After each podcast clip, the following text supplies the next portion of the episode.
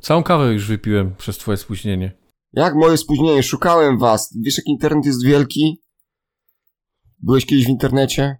Mi tutaj pika. To chyba, że to nie u mnie. Kurczę, teraz znaleźć właściwe okno, gdzie są powiadomienia. Jak się czyta seta? Rogen czy ro Rożen? Roże, Rożen. Seth Rogen. Dobra, chyba trzeba lecieć, co? No. Dobra, nie, to jednak ja pikałem. Już powinno być bezpiecznie.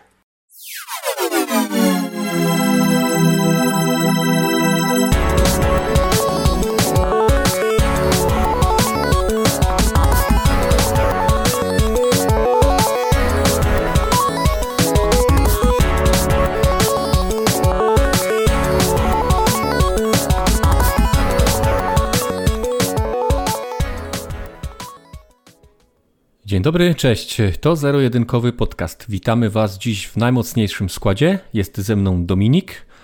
Jestem, nie da się ukryć. Jest Jan. Jestem ja, dzień dobry. A ja mam na imię Michał. Zero-jedynkowy to podcast o technologii, grach, książkach, filmach i komiksach. Słowem, zero-jedynkowy jest podcastem o popkulturze.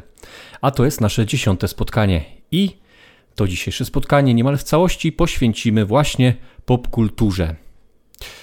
Od czego zaczniemy? Zaczniemy chyba od Pixel Heaven. Tak sam sobie odpowiem na, na to zadane pytanie. Zaczniemy od Pixel Heaven. Dobrze, tak postawione Tak. pytanie znalazłeś odpowiedź. Tak, jedna trzecia naszego składu była na Pixel Heaven, choć Dominik też pojawił się na chwilę Na terenie, może tak. na terenie Warszawskiej Szkoły Filmowej. I cóż powiedzieć o Pixel Heaven, bo minął już tydzień, emocje opadły. Cóż powiedzieć, e, powiem tyle, że jestem e, bardzo zadowolony, że byłem na Pixel Heaven, bardzo mi się podobało. E, Jest kilka minusów. Jednym z nich jest właśnie Warszawska Szkoła Filmowa, bo to teren z jednej strony fajny, bo można wjechać samochodem, można postawić auto, to zawsze jest fajne, jest jak, jak jest obszerny parking. Natomiast ta przestrzeń wystawowa była zdecydowanie za mała, moim zdaniem. A tym bardziej, jak jeżeli chodzi o czasy pandemiczne, to zdecydowanie za mała. Tam był za duży ścisk, za wszystko działo się na małej przestrzeni. Natomiast kino elektroniki jak najbardziej na plus. Tam na dużej przestrzeni z kolei mogliśmy wysłuchać bardzo ciekawych paneli. E, Panel Aleksa z Borkiem to mój ulubiony. Tam naprawdę było fajnie i, i ciekawe rzeczy mówione. E, Panel z Adrian, Adrianem Chmielarzem również bardzo ciekawy. Było też kilka słabszych elementów. E, Kilku panelistów było ewidentnie nieprzygotowanych. Przepraszam, że to mówię, ale jestem po prostu szczery. Ewidentnie nieprzygotowanych, chyba że zjadł ich stres, bo to też jest możliwe. E, No i Pixel Heaven, trzy dni, fajne, dobrze się bawiłem. E, Dziękuję za możliwość uczestnictwa. I tyle. A jak, jak ta edycja wypadała w porównaniu do wcześniejszych, jeżeli uczestniczyłeś we wcześniejszych? Jestem Wiesz. też ciekawy o tego kontekstu pandemicznego. Czy ta impreza się zmieniła przez, e, przez COVID, czy jednak była zbliżona do wcześniejszych edycji? Ja byłem, byłem. Jedynie uczestniczyłem w formie y, online w zeszłym roku. Natomiast z relacji innych ludzi i z komentarzy, które już w internecie dość, dość, dość dużo ich czytałem, to wszyscy mówili, że to była jedna z najlepszych edycji i już y, czekają na to, co y, uda się przygotować na dziesiątą jubileuszową edycję. E, No a pandemicznie powiem tak, mm, wyglądało tak, jakby pandemii w ogóle nie było i to mnie troszkę przerażało w tych małych przestrzeniach takich właśnie tej warszawskiej szkoły filmowej. No ale cóż, no troszkę nam już się e, ten wirus e, obył, opatrzył, no i zachowujemy się jako ludzie tak, jak się zachowujemy. Ja starałem się oczywiście nosić maseczkę i trzymać ten dystans na tyle, na ile to było możliwe, e, no ale wyglądało to różnie. Ja właśnie z tego względu, z tych przyczyn pandemicznych, finalnie nie wszedłem na teren targów, na teren tej imprezy. Jeszcze sprostuję, żebyśmy później nie musieli odszczykiwać tego. Miałeś na myśli poprzednią edycję, powiedziałeś ubiegłoroczną. W ubiegłym roku oczywiście Tak, Pixel Heaven nie było, czyli pewnie, tak. Pewnie mówimy o edycji 2.19. Ja byłem też na, na wcześniejszych wydarzeniach pod tym szyldem organizowanych w innych miejscach na terenie Warszawy. Faktycznie ten ścisk zawsze gdzieś był obecny i taką jaskółką lepszych czasów miała być zmiana lokalizacji.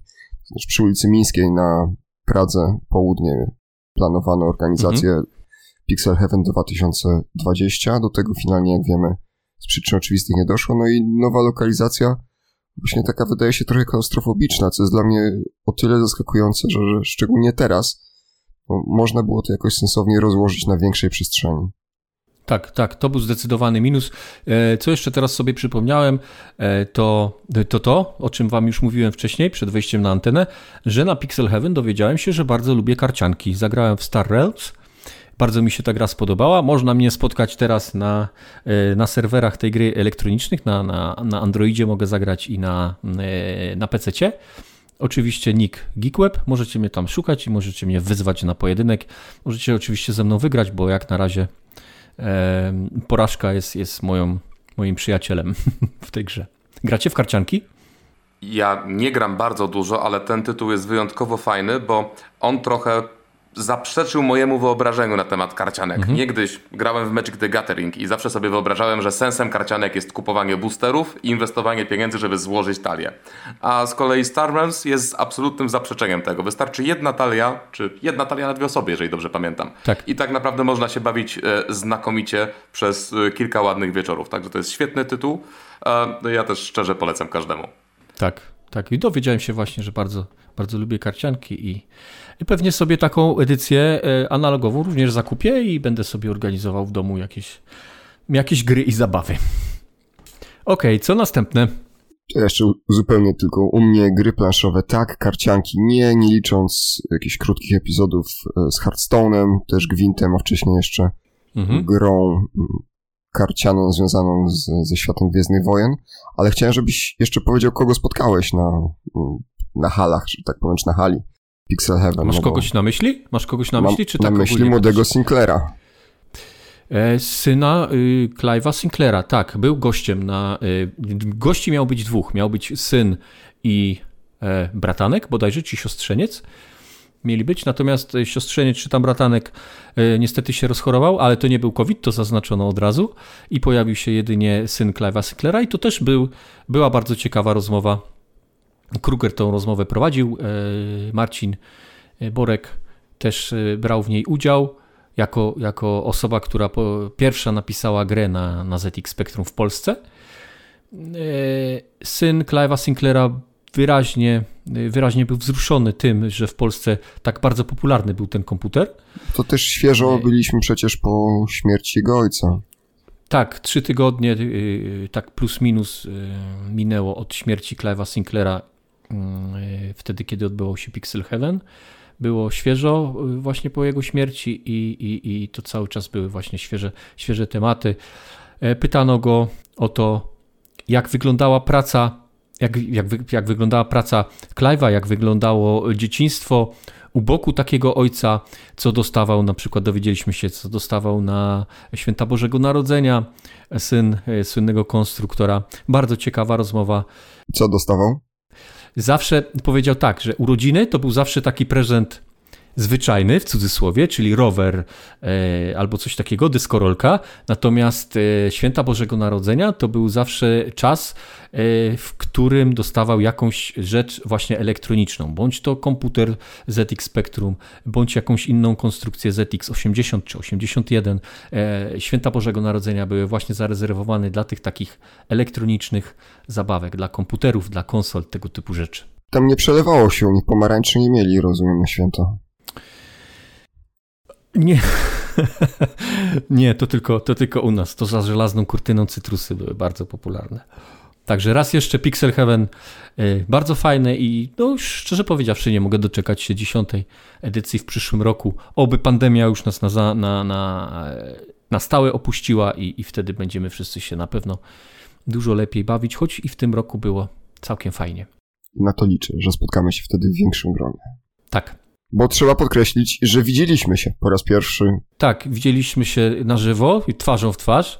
Dziwne, dziwne to w dzisiejszych czasach jest, ale tak, spotkaliśmy się, pogadaliśmy chwilę i, i, i też było bardzo, bardzo przyjemnie. Czyli spotkania w realu wciąż mają przyszłość, tak? Mają, mają, tak. W realu oszą teską, jak najbardziej. tak. Przechodzimy teraz troszkę, e, teraz e, Jankowi oddam głos. E, przejdziemy troszkę do ostatnich wydarzeń na arenie sprzętowej, hardware'owej. Tak, ale daleko od Pixela się jednak nie oddalimy, mhm. no bo to jest, y, właściwie będziemy rozmawiali o wydarzeniach przyszłych, bo w najbliższym tygodniu, e, zbliżającym się tygodniu, będziemy mieli dwie premiery. Przede wszystkim będzie to premiera e, nowego MacBooka, ale także premiera Pixela, czyli telefonu Google'a. Mhm. I te dwie premiery moim zdaniem łączy jedna ciekawa rzecz, to znaczy w obu wypadkach jeden producent właściwie będzie miał pełną kontrolę nad hardwarem i softwarem. W wypadku MacBooków jest już tak od zeszłego roku, kiedy to Apple po raz pierwszy pokazało własne e, chipy, własne procesory, które okazały się w ogóle super wydajne e, i wszystko wskazuje na to, że kolejna edycja będzie jeszcze lepsza. A w wypadku Google'a Pixel będzie pierwszym telefonem z ich własnym procesorem. I teraz E, jest to interesujące, bo pomyślcie teraz o przyszłości rynku. Pomyślcie, e, że jeżeli ci najwięksi gracze zaraz będą sami produkować sprzęt, do którego tworzą oprogramowanie, to jak bardzo może się ten rynek zmienić? Jak bardzo może się układ sił zmienić i jak ten rynek zapewne bardzo się skurczy? E, to jest coś, co troszeczkę mi nie daje spokoju, ale może jestem czarnowizem. Jak myślicie, czy, czy w ogóle jest taki możliwy scenariusz, że będziemy mieli Apple'a, Google'a, E, może Microsoft, może Amazona i tak naprawdę nic więcej w obszarze sprzętu?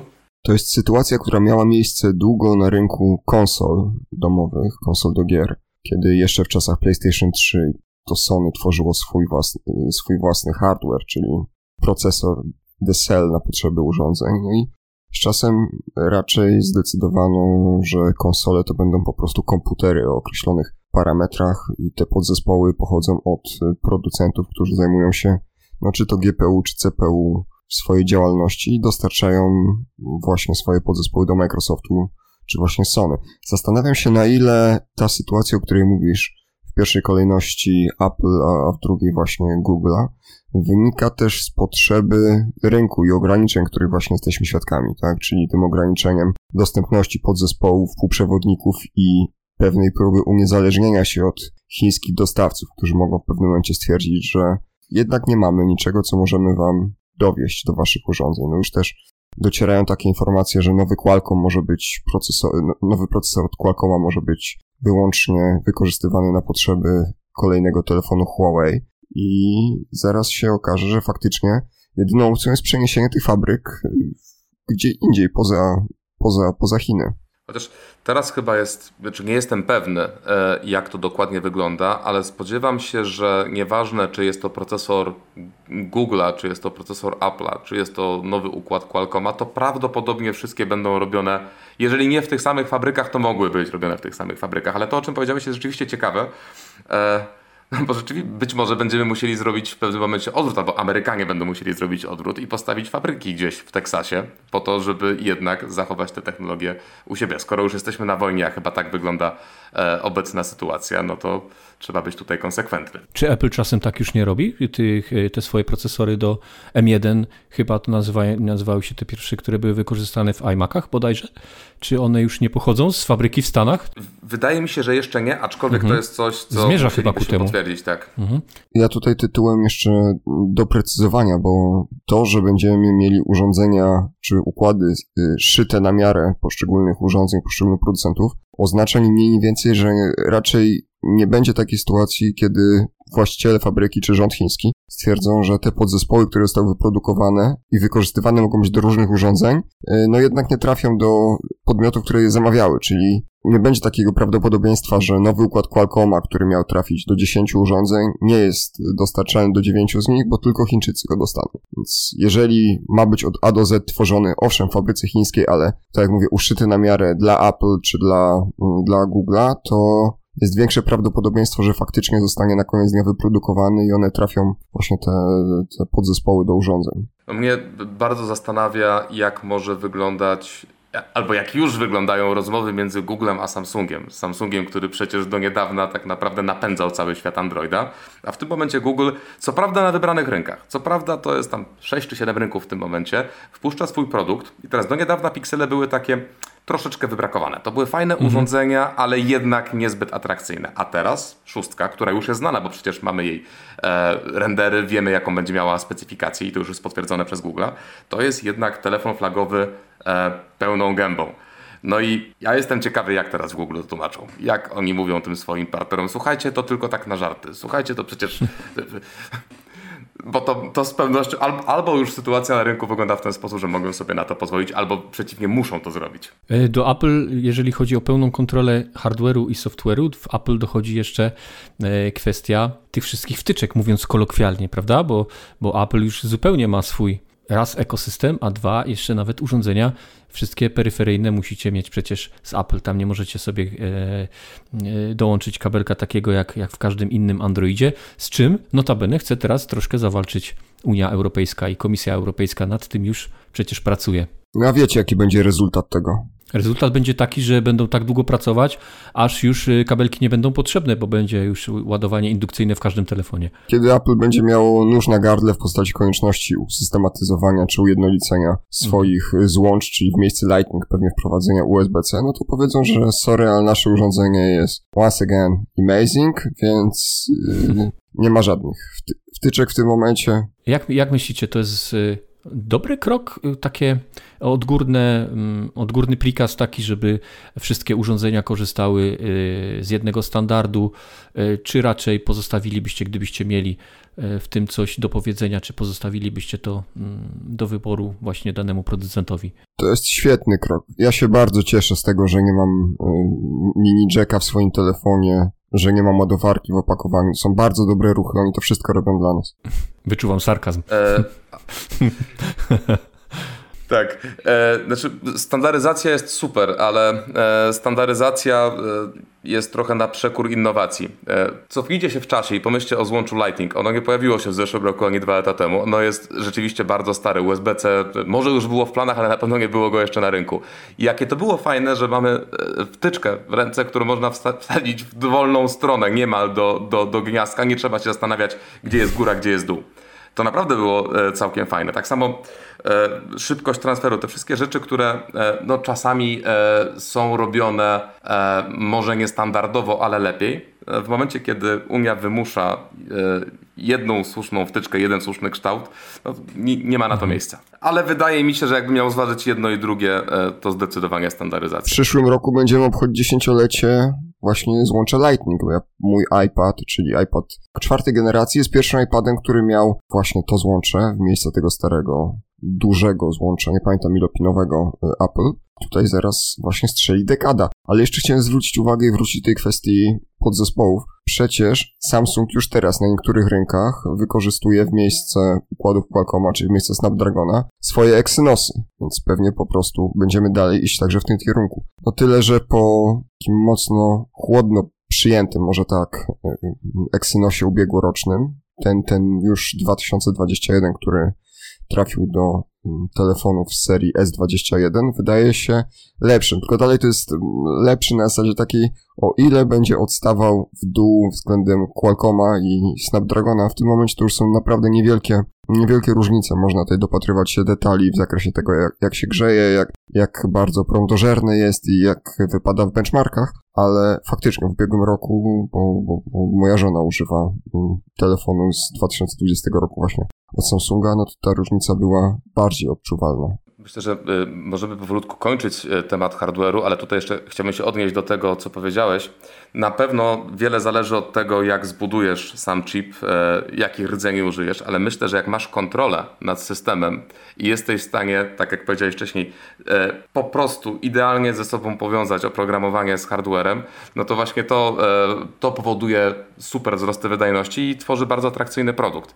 I niebezpieczny produkt. A to nie jest tajemnica sukcesu Apple po prostu? Znaczy, oni się z tego wycofali jakiś czas temu, przechodząc na Intela i teraz jakby mając już do dyspozycji zupełnie nowe chipy, które to rzeczywiście są rewelacyjne, e, wrócili i mówią, słuchajcie, no teraz u nas nasze procesory, które nie mają aktywnego chłodzenia, w pewnych scenariuszach wykorzystania osiągają wydajność taką jak e, i7 mhm. Intela. Ktoś mówi sprawdzam i okazuje się, że rzeczywiście tak jest. No to całkiem imponujące. A nie myślicie pod względem globalnym, e, że taki zabieg uniezależnienia się zarówno pod względem oprogramowania, jak i pod względem sprzętu producenta, który teraz może nagle robić e, wszystko sam, czyli od procesora po, po oprogramowanie, po system operacyjny danego urządzenia, jest troszkę odwróceniem się od idei globalizacji, bo przecież globalizacja to, to specjalizacja. Masz rację, ale można też powiedzieć inaczej Można powiedzieć, że to jest ostateczny rezultat globalizacji, bo musisz zgromadzić absurdalnie tak, wielki tak, kapitał, tak, tak. E, żeby móc. E, I ja myślę, że to jest ten przypadek, to znaczy to są główni beneficjenci tak. globalizacji. Inaczej nigdy by nie osiągnęli takiego poziomu. A ja zaczepnie na koniec w tym kontekście zapytam, być może to dobrze, bo być może w końcu na tym zastałym rynku mobilnej technologii coś zacznie się dziać. Moje serce krwawi, jak powiedziałeś o zastałym rynku mobilnej technologii. Pod kątem hardware'u przede wszystkim, bo jasne, software się rozwija, natomiast... Pomyśl o tych wszystkich producentach. Robią specjalnie dla ciebie elastyczne ekrany. E, telefony, które mają 124 kamery, a ty mówisz, że zostały... 160 Hz, ekrany. Ja widzę ten ekran tak. E, składający się w pół i już oczami wyobraźni szukam tego nieszczęsnego ziarnka piasku, które gdzieś tam się dostało pod ekran. I trzę przy każdym otwarciu i zamknięciu urządzenia. Widzę, że wszyscy mamy te same wizje. Co więcej, to jest nieuchronne. Ono prędzej czy później na pewno tam trafi. A myślicie, że to się przyjmie? Bo Samsung twierdzi, że prędzej czy później wszystkie telefony e, będą miały duże ekrany, e, elastyczne, zamykane, e, że już odejdziemy od tych jednoekranowych telefonów, takich, których w większości teraz mamy w kieszeniach. Myślicie, że to się przyjmie, czy to jest jednak taki zamykany, otwierany telefon? Już kiedyś mieliśmy telefony z klapką, oczywiście nie takie jak teraz. Teraz zamykamy cały ekran w jedną bądź w drugą stronę. Myślicie, że to jest przyszłość, czy jednak e, to będzie chwilowa moda i wrócimy do tego, co, co jest? Mam nadzieję, że nie zdąży się przyjąć. Znaczy, ja naprawdę szczerze wierzę, że jesteśmy niemal bezpośrednio przed e, mhm. rewolucją, czyli zmianą interfejsu być może zaraz znikną ekrany. Już widzimy, że powolutku wszyscy duzi gracze na rynku idą w tę stronę. Więc mam trochę nadzieję, że elastyczne ekrany nie zdążą się e, upowszechnić, bo po prostu zmienimy sposób komunikowania się z elektroniką. Ja nie będę stał w kolejce po elastyczne, składane i rozkładane ekrany, bo już oczami wyobraźni. Raz jeszcze w ogóle dzisiaj jestem taki płodny, można powiedzieć, jeżeli chodzi o wyobraźnię. Widzę spadający telefon, no i to taka robi się trochę jedna rozówka, co oczywiście jest no, w smak pewnie producentom, no bo naprawienie takiego ekranu będzie mocno problematyczne, żeby nie powiedzieć niemożliwe. Okej, okay. kończymy temat y, hardware'owy i zaczynamy temat popkulturowy. Jedną z y, najgłośniejszych ostatnio informacji w Polsce to też widziałem ciekawego mema, tak e, abstrahując teraz. E, z jednej strony był, wiecie, te, te memy oparte takiej na, na potężnym, wypakowanym psie i tym, ma, i tym z drugiej strony jest ten pies, który taki jest oklapły, troszkę otyły i z jednej strony jest Jeff Bezos, który wyleciał w kosmos i niech on już stamtąd nie wraca, a z drugiej, na drugim obrazku jest ten pies, który, który mówi dziękuję pan Bezos za Amazon Prime w Polsce za 49 zł na rok. I o tym teraz krótko krótko chcielibyśmy porozmawiać. Amazon Prime w pakiecie z Amazonem Games, tak się to chyba też nazywa, e, za 49 zł rocznie. E, co powiecie na ten temat? Jest to coś, co Was interesuje? Ja, ja, mam w ogóle chłodny stosunek do tych wszystkich paczek, bo to jest tak, chcę jedną usługę, w paczce, która kosztuje mnie dwa razy tyle, dostaję tę jedną usługę i trzy inne, których w ogóle nie potrzebuję. I oczywiście chętnie ją kupuję.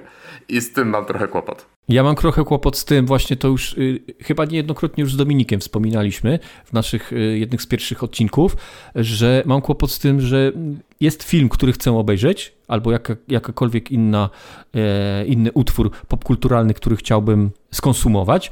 No i mam Netflixa, mam Disneya, mam Amazon, jest tych, mam, w cudzysłowie oczywiście, bo nie, nie opłacam ich wszystkich, ale, ale mamy tych usług na pęczki i potem musielibyśmy opłacać tak naprawdę ją każdą, żeby y, to, na co mamy ochotę w danej chwili zobaczyć. To y, znowu defragmentacja y, tego rynku usług VOD, usług właśnie gier na życzenie, czy tego typu. No to faktycznie jest chyba najgorsze, co może być. Odeszliśmy od kablówek.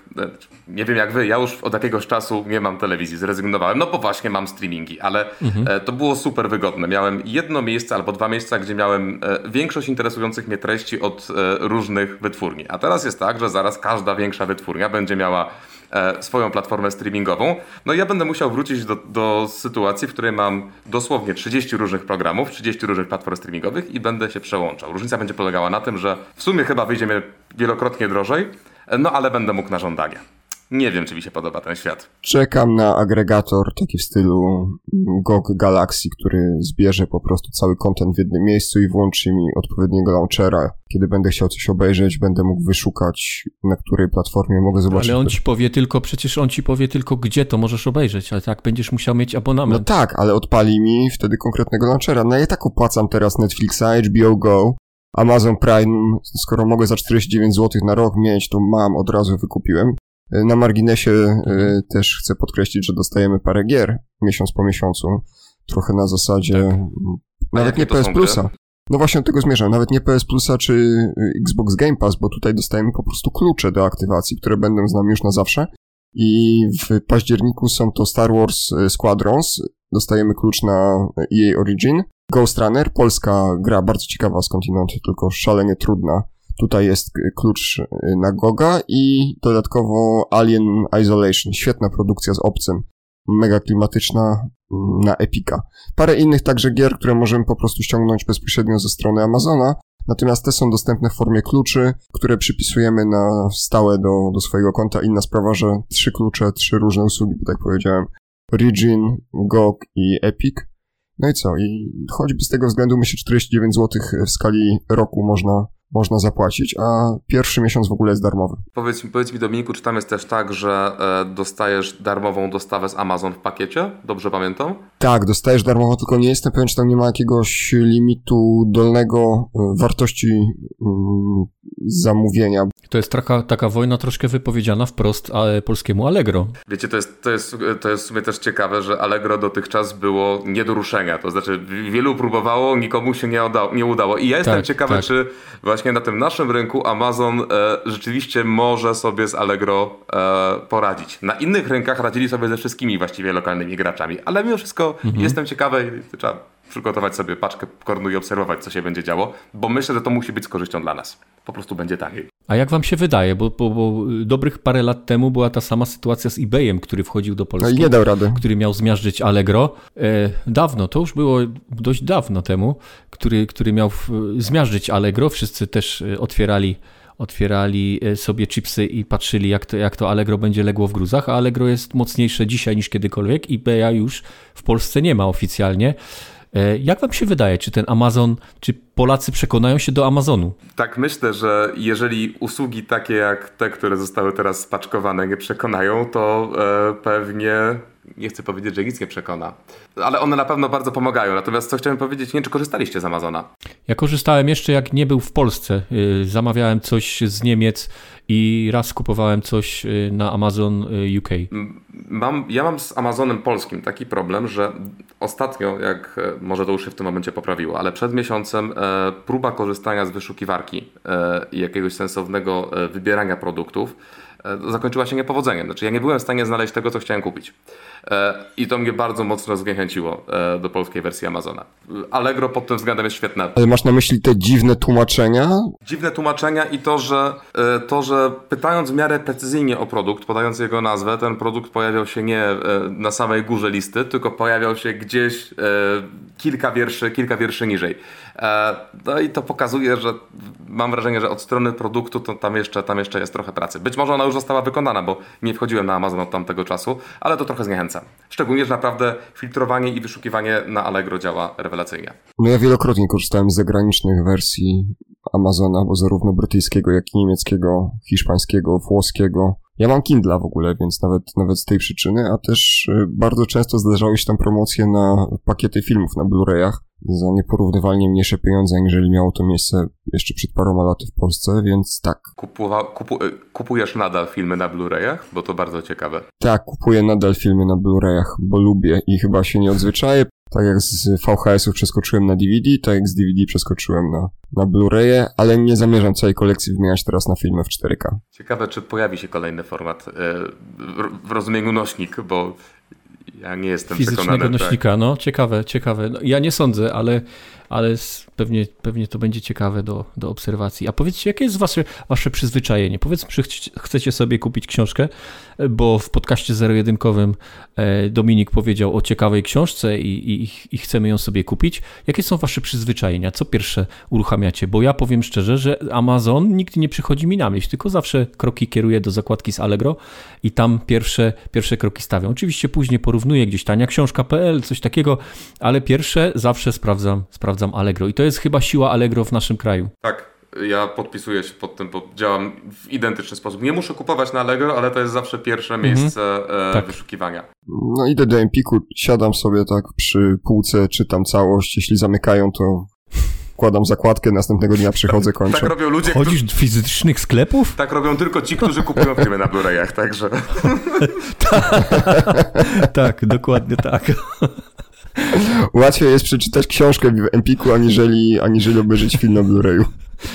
Ale śmiejecie się, był swego czasu, y, ja oczywiście też w ogóle w takim nastroju dzisiaj jestem chyba trochę y, ironicznie, sarkastycznie mówię, ale Nie, był swego czasu nie. no, pro, problem określany przez właśnie Empik jako, jako ci czytacze lokalni, gdzie nawet najbardziej to problematyczne było z komiksami, które kosztują często powyżej 100 zł i po prostu ludzie Tak. przychodzili, przeglądali, przeglądali, czytali całe albumy, odkładali na miejsce, dziękuję bardzo i A to trochę w DNA Empiku chyba jest. prostu- Empik wyrósł chyba, nie? Z takich salonów, do którego można było przyjść w latach 90. no oni zachęcali do tego, żeby tam spędzać więcej Tak, czasu, żeby właśnie czytać. i- Jeszcze i- też Empik Cafe też funkcjonowało. Tak, tak, tak mi się wydaje, więc, więc Ale w pewnym momencie stwierdzili, że lepszą opcją jest po prostu foliowanie tych, e, tych może komiksów. powinni postawić takie, yy, takie oznaczenia. Towar dotknięty uważa się za sprzedany. Jest to jakaś opcja. Pamiętam kiedyś, lata temu, jeszcze chyba w latach 90., nie wiem jak to wygląda teraz, być może e, również, a być może ze względu na dostępność streamingów różnego rodzaju już e, odeszliśmy od tej koncepcji, ale można było poprosić w sklepie o to, żeby na takich stendach płyta z muzyką została zaprezentowana. Można było odsłuchać Były takie, były piosenek. takie odtwarzacze, pamiętam. Dzisiaj to już jest niespotykane w ogóle. To jest w ogóle prehistoria. Jak ktoś fizyczną płytę, żeby można było posłuchać jakiegoś kawałka. Teraz premiery już chyba się też odbywają e, niemal wyłącznie, znaczy wyłącznie, przepraszam, ale w, tej same, w tym samym czasie co w radio, to na Spotify'u. Tak, tak, tak. Takie czasy nadesz, nad, nadeszły, nastały. No niby tak, ale nadal jednak te albumy płytowe są wydawane i niektóre sprzedają się całkiem nieźle. Wystarczy wspomnieć o nowej płycie mm, Maty. To jest absurd. To dlaczego, dlaczego jest to dla mnie absurd? To znaczy, jak myślę sobie o odbiorcy maty, yy, zdarzyło mi się kiedyś być na koncercie, więc pewnie nawet się bardzo nie mylę w swoich wyobrażeniach. Raczej człowiek mocno przed trzydziestką, to zastanawiam się, gdzie ci młodzi ludzie w ogóle wkładają te płyty, bo jestem pewny, że oni nawet nie mają odtwarzaczy. To znaczy, co się z taką płytą robi, jak się ma 20 lat? Yy, Przepraszam, nie chcę nikogo oczywiście obrażać, ale ja na przykład nie mam gdzie włożyć płyty CD do, do słuchania muzyki. Ale śmiejecie się, że ja kupuję filmy na Blu-rayu. No kupuję, natomiast no tak mógłbym się odwrócić teraz, spojrzeć na półkę i pewnie połowa tych filmów jest nadal zafoliowana. I podobnie to wygląda w przypadku płyt z muzyką, które także jeszcze na półce mam. Nazywajmy rzeczy... Myślisz, że to jest kolekcjonerstwo? To się, Myślę, że to się jest choroba. Kolekcjonerstwo, y, chyba zbieractwo. Zbieractwo. Tak, no wiecie, niektórzy, niektórzy potrafią zbierać gruz, y, stal, kolekcjonuję krążki.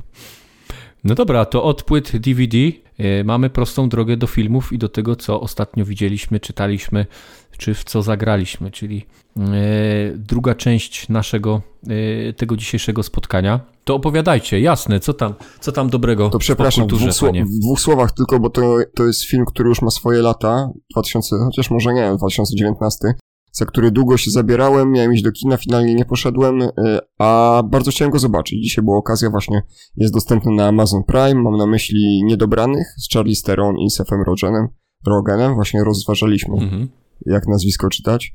Fajna komedia, naprawdę, spoko film do obejrzenia, lekka, pozytywna, tyle mam do powiedzenia, gdybyście szukali jakiejś dobrej rozrywki na wieczór, to jak najbardziej polecam. Mhm.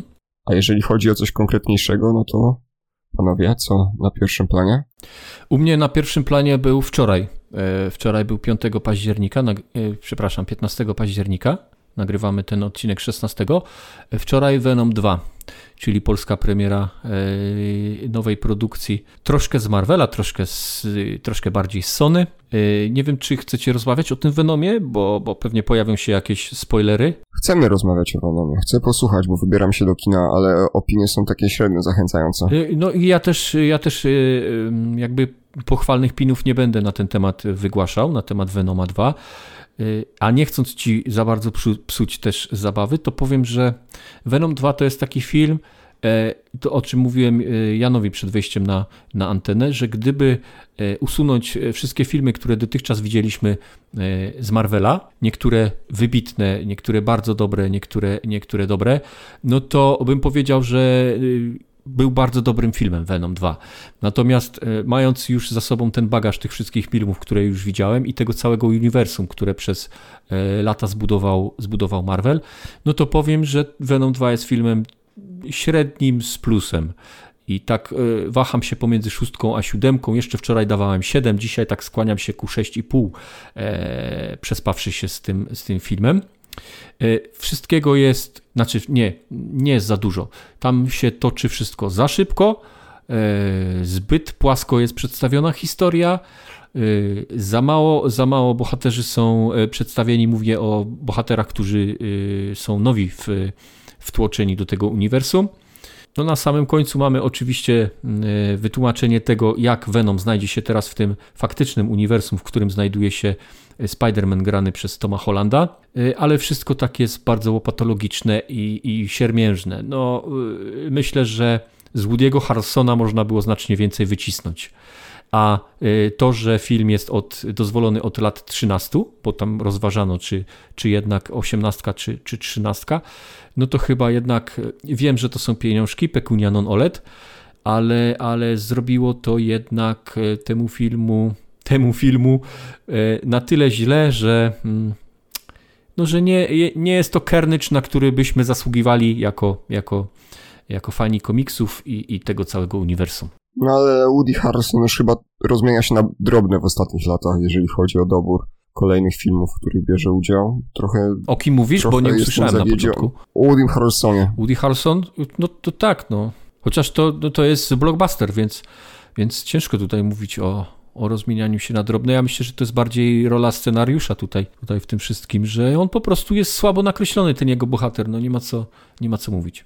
No szkoda, szkoda, szkoda. Bo, bo Carnage przeciwko Venomowi to zapowiadało się na coś potencjalnie spektakularnego, aczkolwiek i tak pewnie film zobaczę. Ja w ogóle zastanawiam, to musi być e, niebywała sztuka tak naprawdę, żeby zrobić e, taki blockbuster hollywoodzki, który musi się podobać absolutnie każdemu na świecie, a przynajmniej tak jest celowany.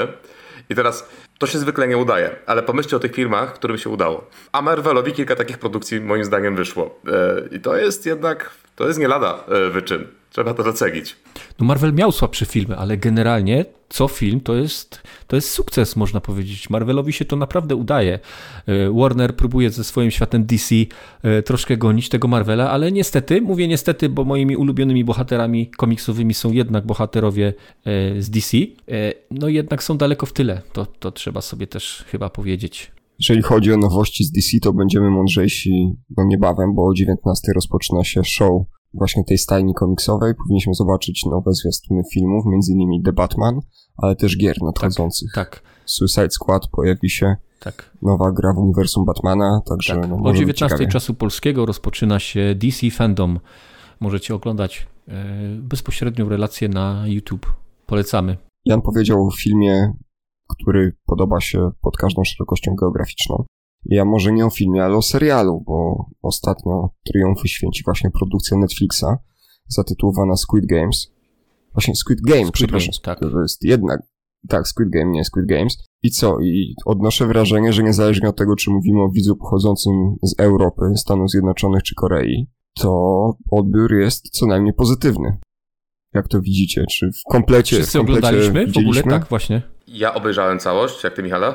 Tak tak, też obejrzałem całość. To jesteśmy gotowi do rozmowy w takim razie. E... Jesteśmy. Ja łyknąłem w 24 godziny na przestrzeni dwóch dni. To ja się właściwie odniosę do tego, co, e, o co zapytałeś. E... Ja mam trochę wrażenie, że Squid Game jest tym, na co e, Hollywood pewnie już dzisiaj by się nie odważył, jeżeli chodzi o e, swoje produkcje w tym formacie. W takim sensie tam jest dużo krwi, tam jest przechodzenie z uśmiechu i żartu do sceny krwawej jatki. To się potrafi wydarzyć na przestrzeni jednej czy dwóch minut. E, wszystkie postacie i w ogóle wydarzenia są e, mocno przekolorowane, ale to jakoś, znaczy mam takie, miałem takie wrażenie, że tam tak jakby ktoś miał pasek, z, suwak z nasyceniem i przesunął go do samego końca. Także mamy, miałem takie wrażenie, że wszystko jest mocno przerysowane. Squid Game trzeba traktować y, tak, że dzieje się w jakiejś alternatywnej rzeczywistości. Tak. Nie ma co tutaj robić takich odnośników do, e, do tego, co mamy, co mamy, mówiąc kolokwialnie, za oknem. Tak, to prawda. Przy czym ja nie, to, to w żadnym wypadku nie jest krytyka, bo to jest bardzo mhm. ciekawe. E, wydaje Jasne. mi się, że to, to, to, też e, decyduje o tym, że film, ten film się troszeczkę inaczej odbiera niż kino europejskie czy, czy właśnie amerykańskie. Także nie uważam, że to była jakaś rozrywka najwyższych lotów, ale to na pewno jest bardzo, bardzo, bardzo solidna produkcja. Co ma w sobie w ogóle, przepraszam, co ma w sobie e, Squid Game że jest taką, tak tutaj wynotowałem sobie w tym naszym skrypcie przed odcinkiem, że jest taką globalizacją popkultury. Co ma w sobie Squid Game?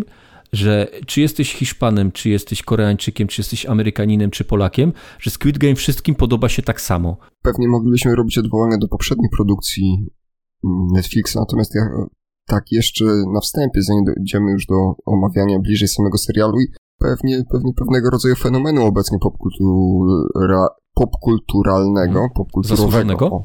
No, czy zasłużonego? Co to, zdefiniuj pojęcie zasłużone w tym kontekście. Mi się bardzo podobało, ja się wkręciłem w tę historię. Kilka zwrotów e, na początku też takich nieoczywistych. Mhm. Może nie tyle, że nieoczywistych, bo to taka bardziej zgadywanka w to, co, to, co się wydarzy i zabawa twórców z widzami zawsze gdzieś tam do mnie trafia. Mhm próba przełamywania może nawet pewnych, pewnych schematów y, jest, jest jak najbardziej czymś pozytywnym.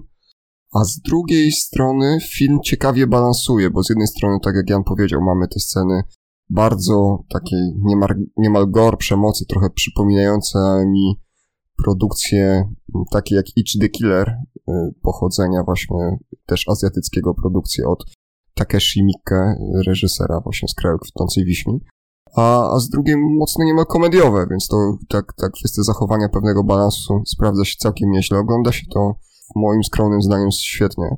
No i co? I możemy chyba mówić o nowej fali popularności i nowym pomyśle, który wypalił, no bo jakby tak próbować krótko zdefiniować, to jest po prostu nowy Battle Royale albo Fall Guys, albo Igrzyska Fall Śmierci Guys, dla, Fall Guys w, w tak, świecie Fall Guys, czy tak. Igrzyska Śmierci tak. dla, dla trochę starszych. Ja, ja, nie mogłem się oprzeć wrażeniu, że pewnie z racji tego, że to była produkcja Netflixa i to są jednak rzeczy mocno schematyczne, e, że jest tutaj jakby dużo chwytów wprost wziętych z, e, z domu z papieru.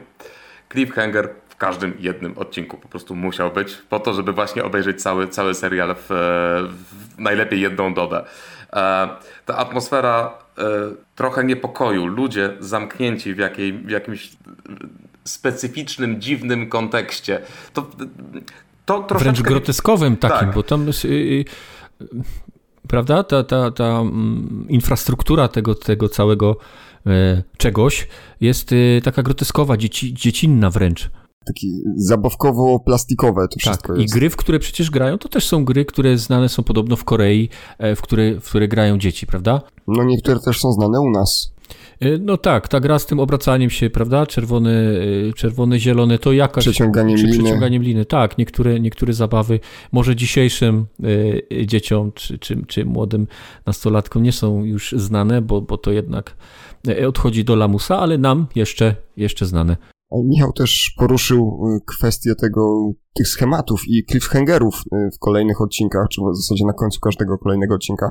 Ja mam takie nieodparte wrażenie, że w dobie serwisów streamingowych to jest coś, od czego moglibyśmy spokojnie odejść, bo chyba zapoczątkował, może nie, chciałem powiedzieć, że zapoczątkował to Lost, który bezsprzecznie był rewolucją w serialach telewizyjnych i, i ten suspens na końcu każdego odcinka miał nas zachęcić do sięgnięcia. Chyba z każdym serialem tak jest, oprócz oczywiście oper mydlanych, ale z takich większych tytułów to sobie przypominam, że chyba z każdym, może nie w każdym odcinku jest to tak dobitne jak w, w Squid Game, no ale jak sięgam pamięcią do seriali powiedzmy ostatniej dekady, no to każdy takim cliffhangerem gdzieś tam na jakimś etapie się, się kończył, żeby właśnie czekać na, na, ostatni, na, na kolejny odcinek.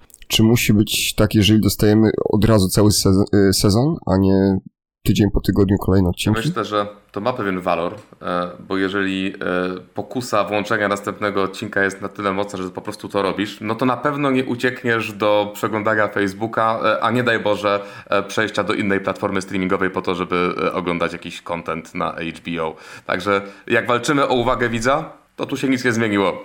Też tak chciałem powiedzieć, że walcząc o uwagę widza, a dzisiaj, no kiedyś Netflix, y, pamiętamy od czego się to zaczęło. Zaczęło się od wycofania y, z Netflixa y, produkcji Marvela jeżeli się nie mylę teraz, i powstania platformy Disney+. Po Disney Plus już się wszystko potem, potem potoczyło samo. Był Amazon Prime, różne inne platformy VOD wszystkich większych producentów.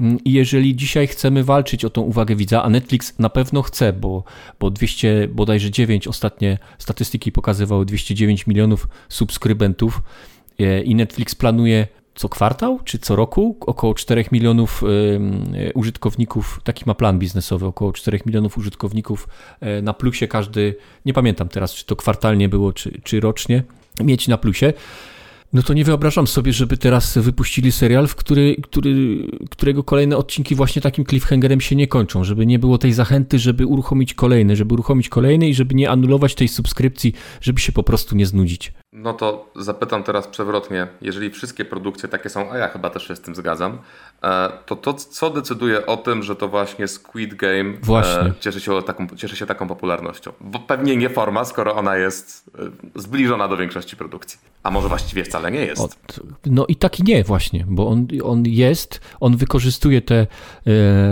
te schematy, które przyciągają ludzi przed, przed ekrany telewizorów, ale z drugiej strony daje coś nowego. Ja ostatni raz widziałem coś podobnego, nie oczywiście, jeżeli mogę to porównywać, w um, Uciekinierze e, na podstawie Stephena Kinga przecież z Arnoldem Schwarzeneggerem. To było coś, coś, coś podobnego. Tam też, tam pokazywano to w telewizji, tutaj to jest bardziej dla, e, jak, jak mnie nie mam, dla takich ludzi mm, gdzieś tam w Dark Webie jest to pokazywane, później na finał przyjeżdżają VIPy, tak, tak mieliśmy ich pokazanych, więc domniemuję sobie, że są to gdzieś politycy z pierwszych stron gazet, gdzieś są to jakieś gwiazdy e, filmowe, w każdym razie ludzie bardzo bogaci. E, w The Running Man troszkę było inaczej, bo tam pokazywano to wszystko mm, bezpośrednio ludziom w telewizji, ale tak, tak mi się skojarzył Squid Game właśnie z, z The Running Man. Ale mimo wszystko jest jakąś, jakąś nowością. Coś nowego pokazywał, jakąś nową formułę, i chyba to przyciągnęło ludzi przed, przed ekrany. W 111 milionach gospodarstw domowych ostatnie dane mówią, że obejrzano Squid Game na całym świecie. Czyli z jednej strony to, co znamy, ale z drugiej ten film od takiej warstwy czysto kinematograficznej jest jednak na wskroś azjatycki. Bo nawet sposób szarżowania z naszej perspektywy europejskiej czy zachodniej aktorów tak. to jest coś, czego nie spotykamy w kinie europejskim czy właśnie hollywoodzkim. Więc te proporcje są odpowiednio wyważone. Może to jest właśnie przepis na sukces. Ja też robiłem na przestrzeni lat kilka podejść do różnego rodzaju filmów mm, z Chin, no i bywało różnie. Większość jednak okazywała się dla przeciętnego zjadacza popkultury z Europy no, mocno niestrawna. Tutaj, no tak jak powiedziałem, łyknąłem to niemal na raz. Wiesz co, Dominiku, mhm. ja się chyba z tobą e, mocno zgadzam. Mnie fascynowała ta odmienność budowania i prowadzenia narracji. Czasami mnie denerwowała, bo nie wiem, czy może to jest tylko moja obserwacja, może też zwróciliście na to uwagę. Często w azjatyckich filmach jest tak, że widzicie e, zapłakaną kobietę, która siedzi gdzieś w rogu pokoju. I żeby nie było wątpliwości, to narrator musi powiedzieć: Li jest smutna. I w Squid Game niestety, yy, znaczy niestety, to, to, po prostu tak jest opowiedziana ta historia. E, takie elementy też się zdarzały. To troszkę mi przeszkadzało, ale jednak bardziej mnie fascynowała ta historia i sposób, w jaki była opowiedziana. Mimo, że i to chyba, to, to pewnie chyba z tym się akurat wszyscy zgodzimy, że właściwie po obejrzeniu pierwszego odcinka można było z dużym prawdopodobieństwem przewidzieć, e, jak ta historia się potoczy i zakończy. Więc nie chodziło o to, żeby poznać. E, zakończenie, tylko ta droga była tutaj e, najciekawsza. Tak. Tak, tak, tak. Jedno co jeszcze a propos tej, e, mówisz, e, tej azjatyckiej takiej formy wyrażania się aktorskiego. E, to też Azjaci mają, aktorzy azjatyccy mają to do siebie, że bardzo grają e, bardzo ekspresyjnie. Tego też nie ma w naszym, w naszym kinie czy w amerykańskim kinie. Oni bardzo grają sobą, bardzo dużo grają twarzą, aż powiedziałbym do przesady. I to też jest e, jakaś taka inność, która no paradoksalnie mogłaby przyciągać, czy mogła przyciągać tych wszystkich widzów przed, przed ekrany pewna teatralność rzeczywiście, ale ona tak. jest też widoczna w tej warstwie, w której przechodzimy od, e, no właśnie, krwawej jatki, od tych scen gore e, do scen humorystycznych. To też rzeczywiście, jak to powiedziałeś, kojarzy mi się bardziej z teatrem niż e, z takim klasycznym budowaniem historii w europejskim albo amerykańskim stylu. A czy to nie jest renesans kina południowo-koreańskiego? Tak szerzej mówiąc, przecież niedawno mieliśmy Oscarową produkcję Parasite, która, która zebrała masę nagród. W 2019 roku została nagrodzona Oscarem dla najlepszego filmu nieanglojęzycznego. Oglądaliście? Która też w części... Y, bardzo podobny swoją drogą, jeżeli chodzi o sposób opowiadania historii, przynajmniej moim zdaniem. Tak, tak. Do tego zmierzam. On także lawiruje pomiędzy tą komedią, a scenami takimi no mocno potrafiącymi wrzucić no, ciarki na plecy, mhm. bo może tam nie ma tak wielu scen gore, scen przemocy, ale niepokojące już motywy jak najbardziej pojawiają się w tej produkcji. Pewnie moglibyśmy wymienić tutaj więcej filmów właśnie z tej części świata, które znajdują także mm, swoje audytorium w Europie czy Stanach Zjednoczonych. Troszkę to kino koreańskie puka właśnie do tego, do tego światowego e, przedsionka kina. A może to po prostu pokazuje słabość Hollywood w tym momencie? Że szukamy czegoś innego. Szukamy czegoś innego, to na pewno. To na pewno. Ale też na swój sposób to pokazuje geniusz Koreańczyków, bo e, oni działają bardzo planowo e, i dla nich kultura też jest narzędziem. I o tym trzeba pamiętać. No w sumie mówimy o produkcjach, które z jednej strony e, zachwycają albo na pewno bardzo mocno interesują, ale z drugiej strony to jest cały czas front popkultury. Nie, to, to, nie są jakieś filmy, które są awangardowe. One się troszeczkę wydają awangardowe z perspektywy europejskiego widza, mhm. ale takie wcale nie są. Zresztą wiecie, postacie, postacie które są w Squid Game są bardzo stereotypiczne. To jest tak, że jak widzimy tam Pakistańczyka, który e, no, razem z pozostałymi graczami przychodzi przez najróżniejsze, e, mniej bądź bardziej, raczej mniej przyjemne perypetie, no to ta postać jest tak schematyczna, że w jego miejsce można byłoby wstawić dowolnego emigranta w dowolnym państwie. I chyba to też jest to. To znaczy, tym, mimo że ta historia jest troszeczkę inna, jest trochę inaczej opowiedziana, to jednak jest celowana. To gra schematami. Tak, i, i jest mhm. dla każdego. Słuchajcie, Korea ma, właśnie sprawdziłem, 50 milionów ludzi. To jest kraj, który jest trochę większy od Polski. E, nie ma e, wielkich złóż dóbr naturalnych, ma technologię i to wcale nie od tak dawna i kulturę, która okazuje, przecież niegdyś była peryferyjna, a w tym momencie właśnie rozmawiamy o, o koreańskich serialach i filmach. Ciekawe w sumie, co, jak to wygląda. Korea w muzyce również ostatnio przecież też święci triumfy w muzyce młodego pokolenia. No nie ostatnio K-pop to jest wielki fenomen ogólnoświatowy. No ja mówiąc, ja jestem starym człowiekiem, więc mówiąc ostatnio mam na myśli ostatnie 20 lat. Więc... to prawda. To jeszcze parę filmów pochodzących z tej części świata będziemy w stanie wymienić. Ja nie wiem, czy mieliście okazję oglądać Pociąg do Busan.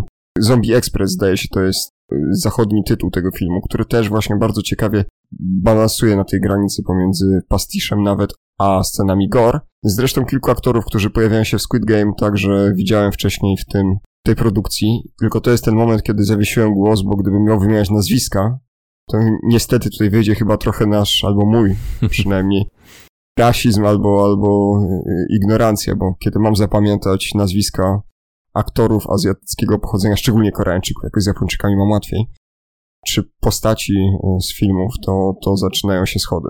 E, no tak, no nasz, w naszym kręgu kulturowym nie da się tego chyba, chyba zapamiętać. Ale z drugiej strony, ponieważ teraz liczy się głównie portfel i głosujemy portfelami, no to wybierając koreańskie produkcje jednak pokazujemy, e, okazujemy taki szacunek, jaki możemy, jaki możemy okazać, tak myślę. A jest coś, co nie podobało wam się w Squid Game? Ja trochę mam zastrzeżenia do samego finału. Nie chciałbym tutaj wchodzić w spoilery, bo, bo, bo, bo nie ma takiej potrzeby chyba. Do pewnego momentu wszystko szło jak spłatka. Tak taki oczekiwany sposób, ale nagle mam parę dużych znaków zapytania, tak? Gdzieś tam to wszystko zbyt pięknie i w taki zbyt, no, powiedzmy, nie bardzo precyzyjny sposób składa się w, ten, w, ten, w te ostatnie sceny, mam już na myśli po zakończeniu tytułowej gier, czy tytułowej gry. Tak, ja się zaśmiałem, bo dokładnie mam te same uczucia, że Squid Game to jest taki wykres, który rośnie, rośnie, rośnie, rośnie, aż do ostatniego odcinka i ostatni odcinek to jest taki nagły spad, e, bo mi się bardzo nie podobało zakończenie. E, wiem, że to jest zapowiedź drugiego sezonu i to już zostało zapowiedziane. E, natomiast to zakończenie jest takie, że obejrzysz cały ten serial, który jest fajny, naprawdę ci się podoba. No i na końcu mówisz, tak z angielskiego powiem WTF. Tak, tak, no nijak się kończy ten, ten serial, moim oczywiście zdaniem. Ja w ogóle uważam, że drugi sezon jest zbędny w tym tak. przypadku. To też chciałem zapytać, co myślicie, że mogłoby być w drugim sezonie? E, będziemy e, przechodzili to samo jeszcze raz. Trudno by sobie wyobrazić, że ta historia mogłaby być rozwinięta w fajny sposób inaczej. Coś innego. Tak, mhm. Bo to przestanie być wtedy Squid Game. E, I zgadzam się z wami. Trochę jak Igrzyska Śmierci, tak? Czyli powtórka z rozrywki w drugiej części przygód Katniss. A szkoda, e, bo jeżeli rzeczywiście to będzie e, przejście przez ten schemat raz jeszcze, to ten film sprowadzi się z, raczej do tego, żeby pokazywać brutalne sceny w nieco groteskowej scenografii i tego troszeczkę, no, ale nie wybiegajmy aż tak bardzo w przyszłość. Będzie jak y, Dom z papieru, nie? który też był jakimś takim powiewem świeżości, a później z każdym sezonem, a klepali tych sezonów już, już troszkę, no to, to chyba, też oczywiście tylko moje zdanie, ale chyba było coraz gorzej, bo już no ileż można tych absurdalnych pomysłów y, wymyślać. No po pierwszym sezonie e, oglądało mnie już się Dom z Papieru dość ciężko. I rzeczywiście no, tych analogii między jednym a drugim serialem jest rzeczywiście całkiem sporo. A słyszeliście o tym zabawnym dla nas, ale pewnie niezabawnej y, sytuacji y, dla kobiety w Korei, która E, no, dysponuje swoim od 10 lat podobno e, numerem telefonu, który był podany na tej wizytówce, w którą główny bohater w filmie otrzymuje. Tam nie, A tam tak, usunięto prowadzi tylko, działalność gospodarczą. Tak, tam, tam usunięto podobno tylko dwa numery, które są e, takim koreańskim numerem kierunkowym, ale dzwoniąc lokalnie można się na ten numer dodzwonić i podobno kobieta ma e, no, spore kłopoty, bo do, do, przez całą dobę w zasadzie do, otrzymuje informacje, otrzymuje wiadomości tekstowe i, i telefony od ludzi, którzy chcą sprawdzić, czy akurat moż, nie można czasem się zapisać na jakiś Squid Game pod tym numerem telefonu. Szczerze, powinna się dogadać, dostałaby jakąś kwotę, zresztą z tego co wiem, Netflix proponował i tak, już nawet tak, zdążyli tak. Y, zmiany odpowiednio poczynić. Zdążyli podwoić już nawet tą kwotę, a w serialu tak wyblurowali ten, ten numer. Wzięłaby kasę, zmieniła numer telefonu, nie byłoby dramatu. Tak, no jeszcze, jeszcze, jeszcze Korea to nie Hollywood. Zdaje się, że w Stanach po prostu są specjalne numery, które są zarezerwowane na potrzeby filmów, które tam zaczynają się bodajże od kilku piątek tak, 555 to są numery tak wykorzystywane w filmach, ale co, co, co też jest ciekawe, w Korei podobno nawet jest specjalna ustawa na to, e, że w filmach powinno się wykorzystywać e, numery, które nie są w żaden sposób gdzie indziej wykorzystywane, czyli fałszywe po prostu numery, e, tylko ktoś nie dopilnował po prostu swojego, swojego obowiązku. Usunięto dwa, dwie cyfry, które miają oznaczać właśnie numer kierunkowy, aczkolwiek wciąż pozostał ten numer feralny dla, dla tej osoby, że takiego numeru używa. I też było powiedziane, dlaczego ta kobieta po prostu nie zmieni swojego numeru telefonu, bo po pierwsze ma go od 10 lat, po drugie używa go też w sposób służbowy. Takie były, czytałem kilka artykułów na ten temat, że podobno używa go mm, służbowo i e, z, do kontaktu z klientami, no i nie jest to teraz takie proste, żeby, e, żeby to wszystko zrobić na nowo. Gdyby dostała kilkadziesiąt tysięcy albo kilkaset tysięcy dolarów, to myślę, że spokojnie mogłaby to taką operację przeprowadzić, ale to też y, Jan pewnie ze swojej działki będzie w stanie powiedzieć coś więcej, bo ja zawsze jestem w ciężkim szoku, kiedy widzę, że tego rodzaju sytuacje się zdarzają.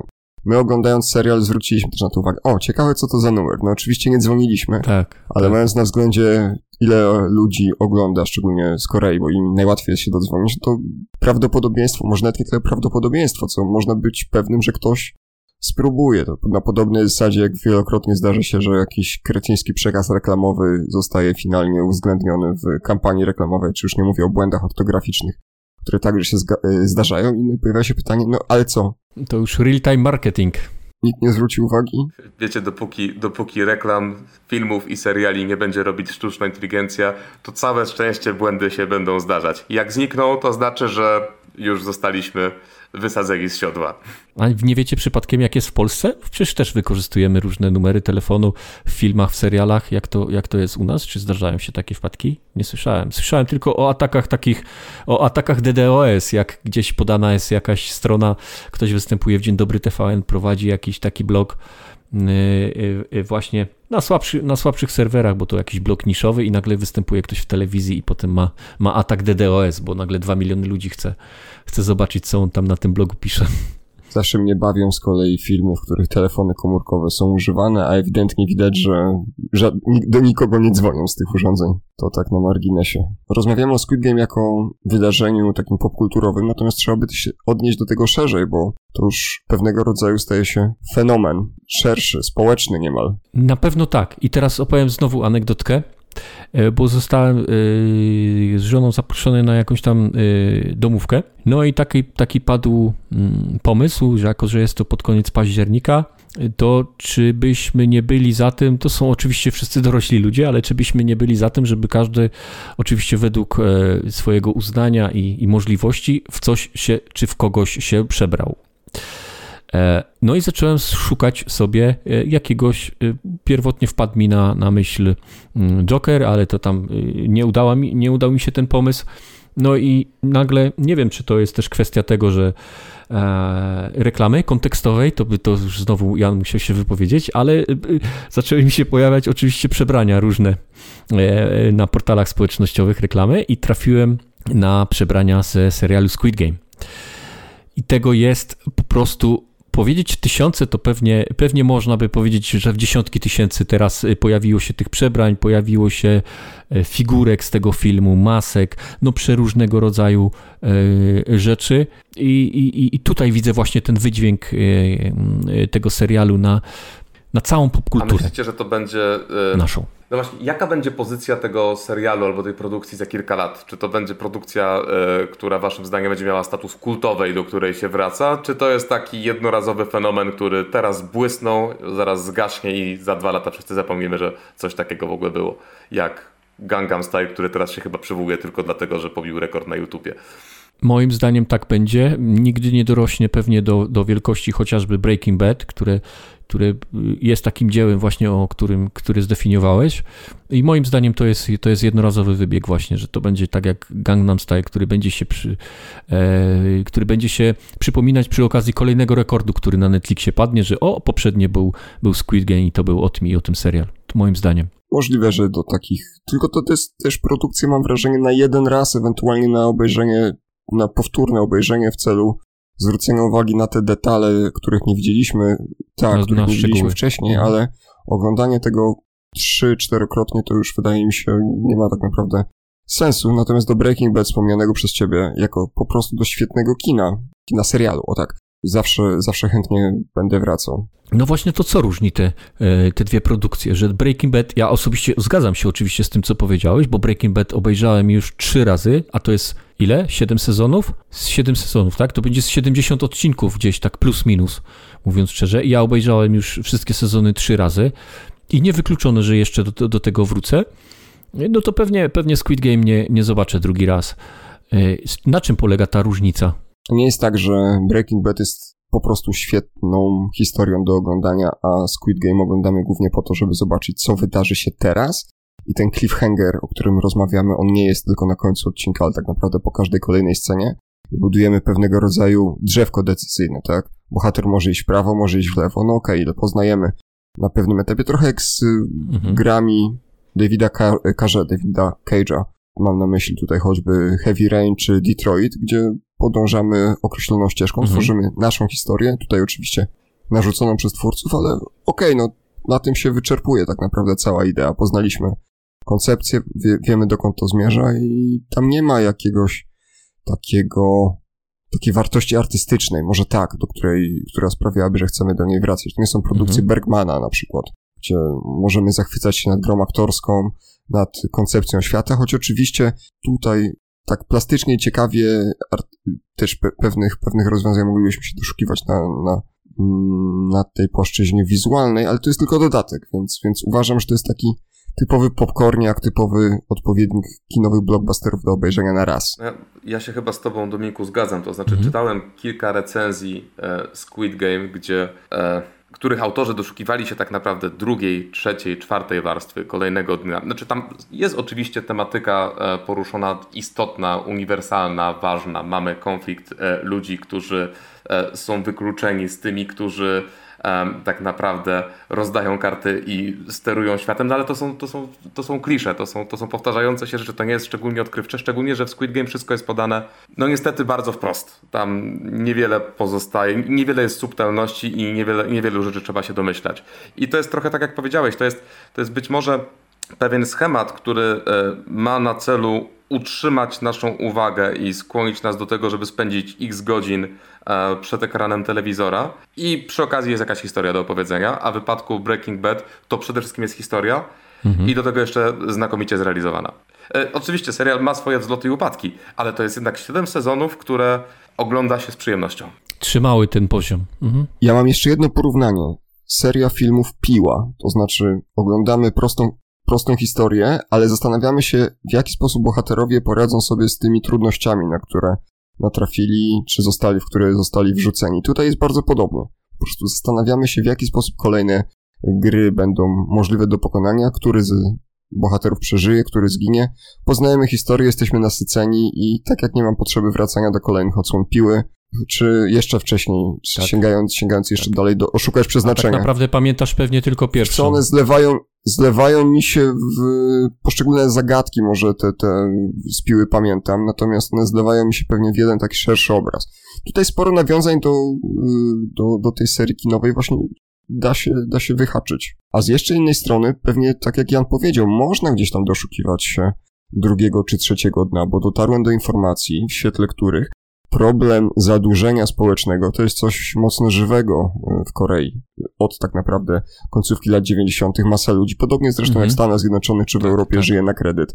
Spłacają kredyty hipoteczne, więc ta, te bieżące problemy finansowe są, nie są czymś zupełnie obcym i abstrakcyjnym. Także no, tutaj pewne podwaliny gdzieś, mhm. gdzieś są widoczne. Ale jest może to jest kwestia, e, kwestia perspektywy, kwestia tego, z jakiej kultury się wywodzimy, ale mocno brakuje mi subtelności. I znów to nie jest zarzut, bo czasami takie rzeczy prosto, prosto w twarz e, są potrzebne, ale tutaj właściwie przez cały sezon to wszystko było tak bardzo bezpośrednio pokazane i opowiedziane.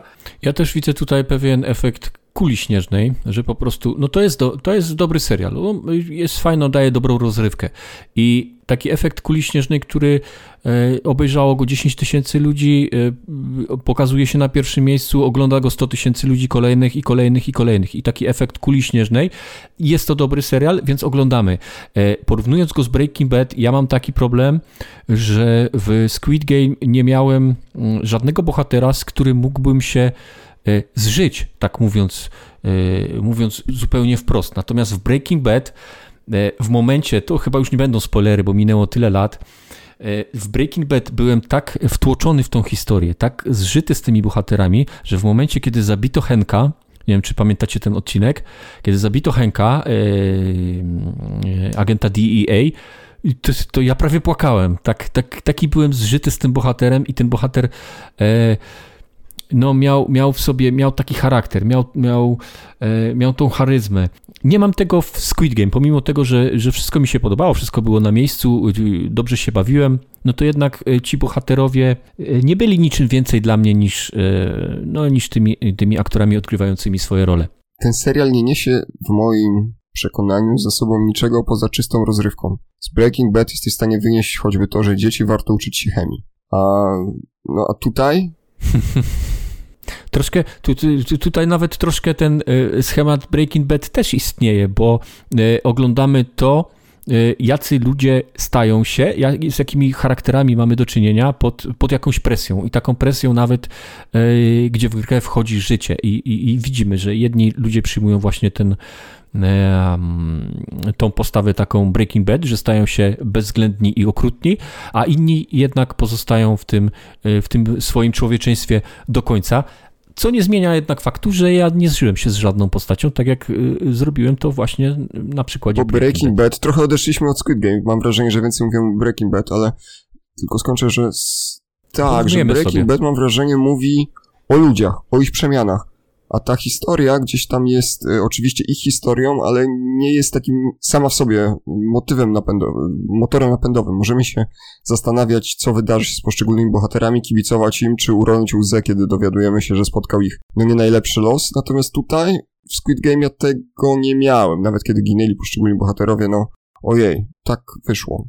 Chociaż może to trochę z premedytacją tak sobie myślę, bo właściwie żaden z bohaterów Squid Game to nie jest ktoś, kogo da się lubić, e, łącznie z głównym bohaterem, który już na samym początku jest pokazywany jako trochę z angielskiego loser, trochę cwaniak, taki, to nie są sympatyczni ludzie. Więc może są te warstwy, więc może się mylimy, więc może są tam te warstwy, więc może to tak jest specjalnie. Ale właśnie znów to, to jest bardzo wprost i jeżeli, jeżeli tak, jeżeli nie chodzi o bohaterów, tylko chodzi o to, żeby, nie wiem, pokazać społeczeństwo, e, bo może chodzi o to, żeby pokazywać grupy społeczne bardziej, albo e, ludzi, których można objąć jakimś wspólnym nawiasem. I tak pewnie troszeczkę. No, w Squid Game mamy bogatych i mamy tych, którym się nie udało. I pewnie można byłoby takich opozycji zbudować, e, zbudować więcej. Tylko no, czy to sprawia, że czy, czy, to sprawia, że mówimy tutaj o warstwach? No to ten sam schemat jest właśnie w Parasite. Tam też mamy biednych i bogatych i te, dokładnie jest ten sam schemat no Właśnie być może, być może to jest to, czego być może tutaj brakuje nam pewnych kontekstów,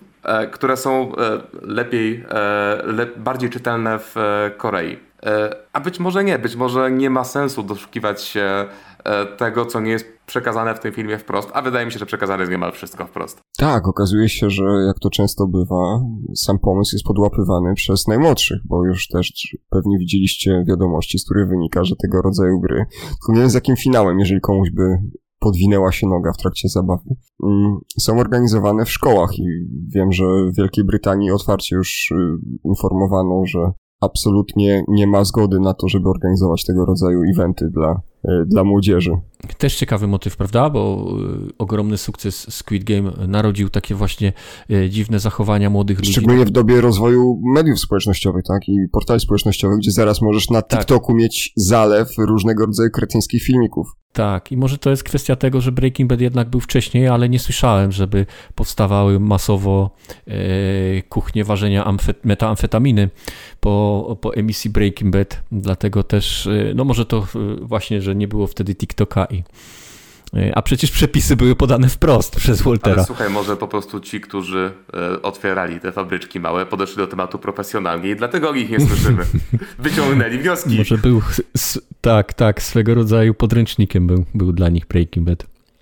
Czasami też tak myślę, bo tak myślę, że będziemy ten temat kończyć, bo jeszcze mamy kilka rzeczy z, z popkultury do obgadania, ale czasami mi się tak wydaje, że e, po takim sukcesie, jakim jest obecnie Squid Game, e, wszyscy omawiają go na wszelkie różne sposoby. E, I pojawiają się właśnie też różne omówienia takie, że e, to jest wielowarstwowe, omawiamy te warstwy. Czasem tak myślę, że to jest dokładnie ten sam problem, który ja mam z mm, recenzjami filmów Tomasza Raczka. Nie wiem, czy śledzicie kanał Tomasza Raczka na YouTubie. Bardzo fajnie opowiada o filmach. Tylko czasami mam wrażenie, że Tomasz Raczek ogląda z nie, nie, chcę, nie chcę aż tak jakby spłycać tej, tej wypowiedzi, ale Tomasz Raczek potrafi tak ładnie opowiadać o filmach, że czasem mam wrażenie, że on ogląda zupełnie inny film niż ja. To jest raz.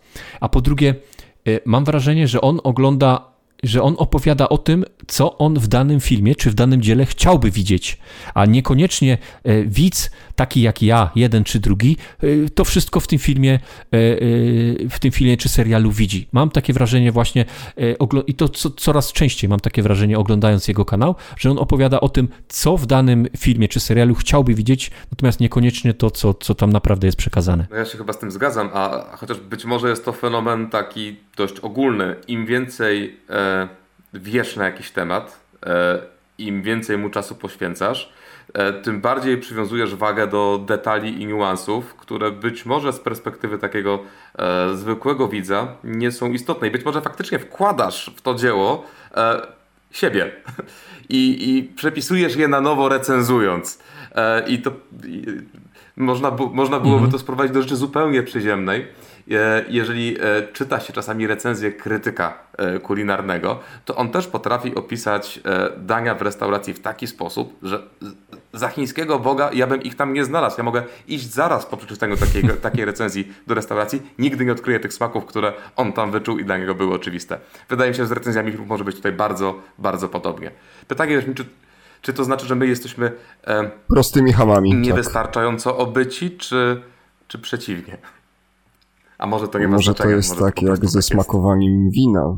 Ja generalnie jestem wielkim miłośnikiem twórczości Tomasza Raczka i tego, w jaki sposób on recenzuje filmy, bo wydaje mi się, że faktycznie może doszukiwać się, poza tym, że facet ma olbrzymią wiedzę taką szerszą, nie tylko y, z zakresu kinematografii, można doszukać się czegoś, czego byśmy na pierwszy rzut oka nie widzieli. To jest czasem jak z butelką wina. Ja jak jako prosty ham mogę napić się jak, jakiegoś białego czy czerwonego wina i mogę stwierdzić, że mi smakowało albo nie. A tutaj usłyszę, że to jest e, ewidentnie szczep pochodzący z południowej Francji, e, rżnięty przed południem, tak, i są to w ogóle winogrona, jeszcze nie wiadomo, nie wiadomo skąd nie wiadomo jak rzadkie, no, że po prostu mając też swoje lata i masę filmów, które, które widział i wiele książek, które pewnie przeczytał i wielu ludzi, z którymi rozmawiał, posiada szerszą wiedzę aniżeli ja, czy, czy duża część odbiorców takich popcorniakowych bardziej. No pewnie coś w tym jest, bo y, czasem zdarza się tak, ja przynajmniej tak mam, y, że czytając recenzję jakiegoś wytrawnego nomen omen krytyka filmowego po jakimś takim hicie, który, który zdobywa wszelkie możliwe nagrody na świecie y, i po rozpływaniu się na temat no, wszelkich atrakcji i plusów i, i, i generalnie dzieła kinematografii, oglądam taki film i mówię, o co chodzi, co tu w ogóle jest takiego wybitnego w tym, w tym filmie. Niejednokrotnie tak miałem właśnie po, po jakichś głośnych Oscarowych, czy, czy też filmach, które, które europejskie jakieś nagrody najlepsze zdobywały. Jan, jak to widzisz? Myślę, że się zgadzam. E, to znaczy, nie wiem jak często chodzicie do teatru. Ja nie szczególnie często, ale to wynika głównie z tego, że e, ja przestałem rozumieć teatr. Mam wrażenie, że większość sztuk, które teraz powstają i nie są już e, czysto musicalowe i robione czysto pod masowego odbiorcę, to jest głównie branża dla branży i z jednej strony czytam w recenzjach mhm. zachwyty, z drugiej idę na tę sztukę i ja być może rozumiem ją na jakiejś płaszczyźnie, ale ja kompletnie nie jestem w stanie odnaleźć tego, e, co było w recenzji. Stąd też mam trochę problem z teatrem. Albo może się przyznaję do tego, że jestem ignorantem. Okej. Okay.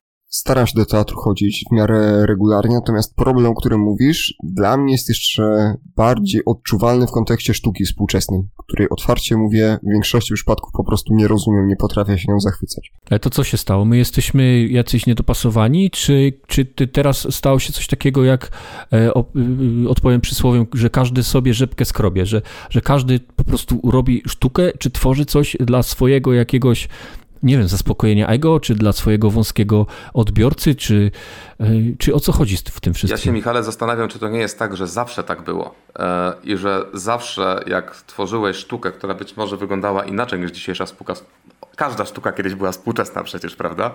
E, no to, mhm. to, nie, to, to nie były dzieła dla masowego odbiorcy, nie musiały być dziełami dla masowego odbiorcy. odbiorcy.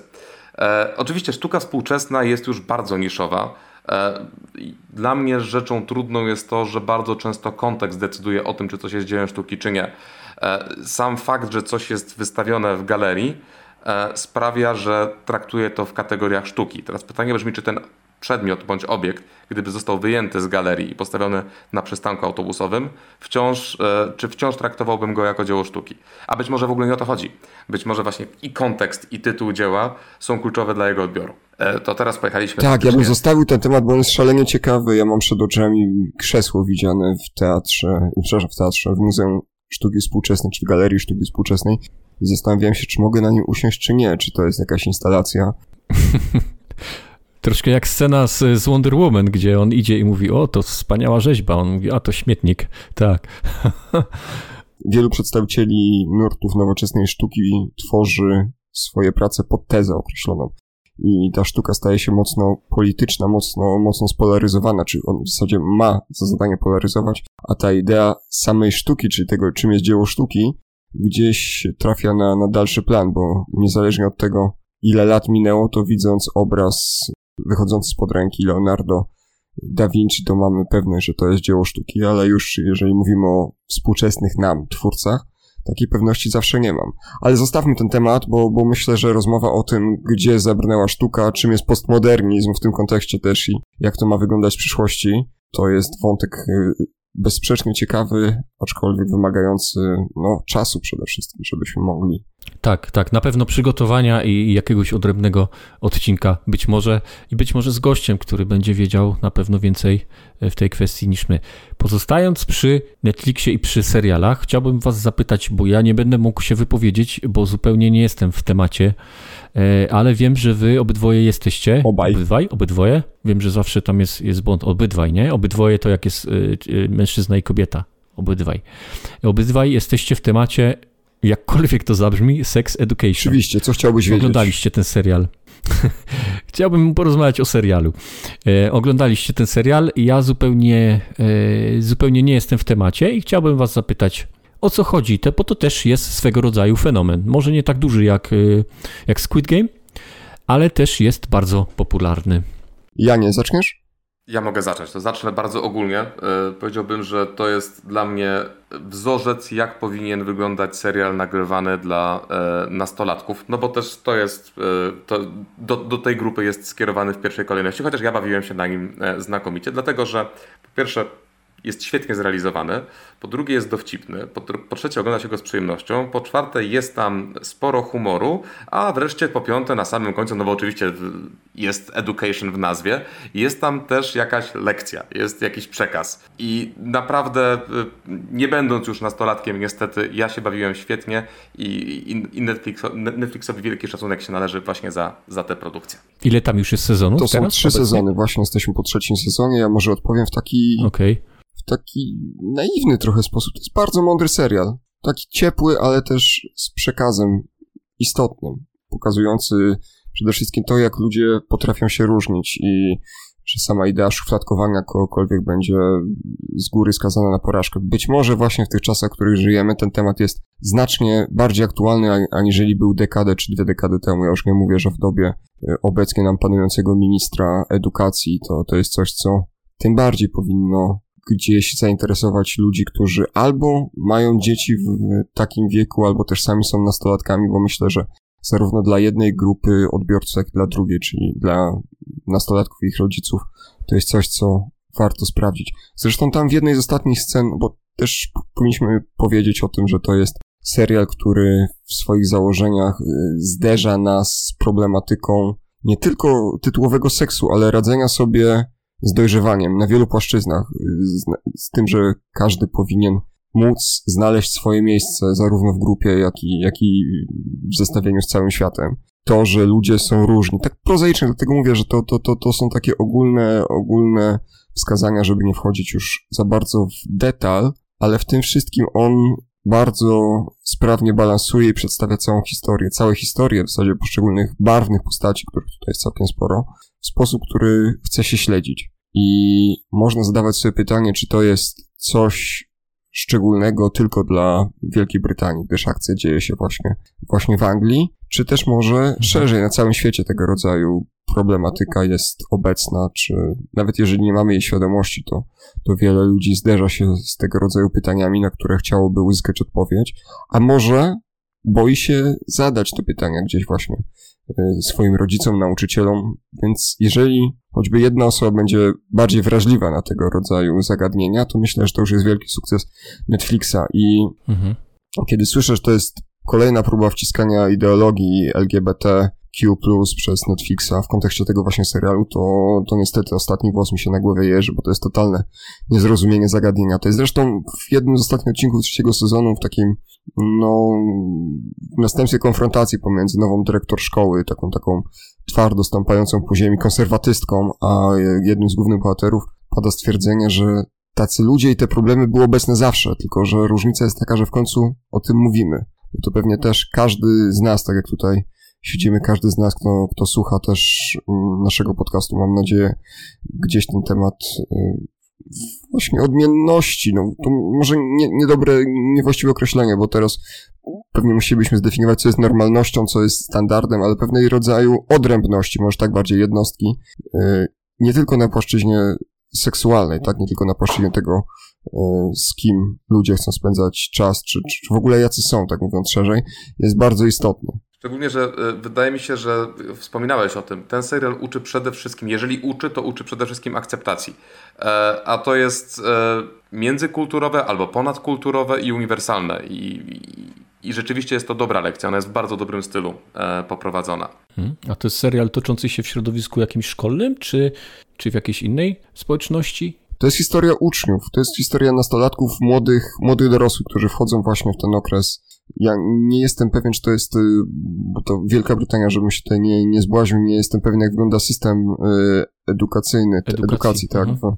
W Wielkiej Brytanii to są 16-18-latkowie. Jest ten przedział wiekowy. Dobra, czyli jednym słowem y, polecacie, tak, żeby, żeby zobaczyć. Polecamy, szczególnie, że też warto zwrócić uwagę, bo to ja często łapię się na tym, że jeżeli mamy seriale, w których przedstawiane są dwa pokolenia, czyli najczęściej właśnie rodzice i dzieci, to bliżej mi do problemów rodziców i tutaj też te postacie, które zderzają się y, ze swoimi problemami, są szalenie ciekawe. W jednej z głównych ról mamy znaną przecież wszystkim pewnie yy, Skali z X-Files, z Archiwum Mix, czyli Gillian Anderson w świetnej roli, która w trzecim sezonie... Przepraszam, muszę przerwać, to jest przekleństwo tej aktorki, że zawsze w pierwszej kolejności będzie Skali. Tak. No tak. tak no, to też świadczy o jak, jak popularne było X-Files, nie? W, w latach 90. A jestem ciekaw, czy to młodsze pokolenie, kiedy ogląda właśnie um, Sex Education. Nie, z pewnością nie. To już, już niestety nie jest nie dla nich agentka skali. No cóż. Swoją drugą pięknie się starzeje, ale to, to tak na marginesie. Znaczy, starzeje. No, tak. Nie, nie bójmy się tego słowa. Tak, tak.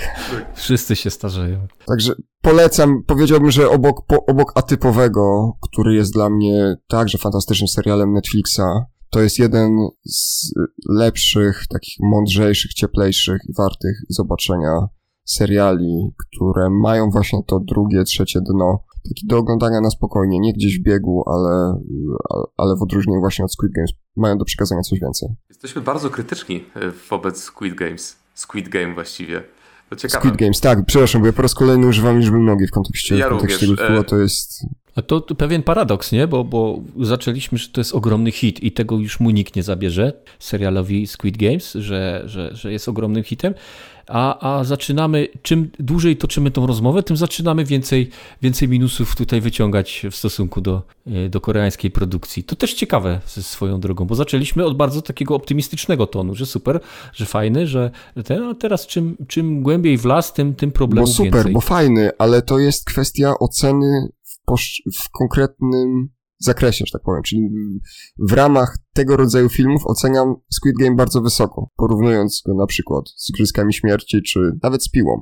To wydaje mi się, że to jest lepsza produkcja, ale no, nie sposób porównać właśnie Sex Education i, i, i Squid Game. To są zupełnie różne produkcje, więc zawsze kiedy mamy recenzować jakiś, czy to film, czy to grę, czy to książkę, czy cokolwiek innego, ja staram się jednak poruszać w ramach konkretnego gatunku, czy kolejny, konkretnego, no, konkretnej działki, tak, w której, której możemy zaszufladkować jakoś tę właśnie produkcję. Czyli Squid Games to jest taka popkultura at its finest, tak? No, to jest taki popcorniak typowy. Mhm. A jednak Sex Education, pomimo tego, że również popularne, choć nie do tego stopnia, to jednak, e, jednak jest wartościowsze, tak bym to nazwał, waszym zdaniem. Jeżeli miałbym rekomendować jeden z tych seriali, mimo tego, że są zupełnie różne, to jednak polecałbym w pierwszej kolejności zobaczyć właśnie Sex Education. Ja również. Zupełnie różne produkcje, ale i co więcej, do Sex Education z przyjemnością bym wrócił do pierwszego sezonu teraz, a do Squid Game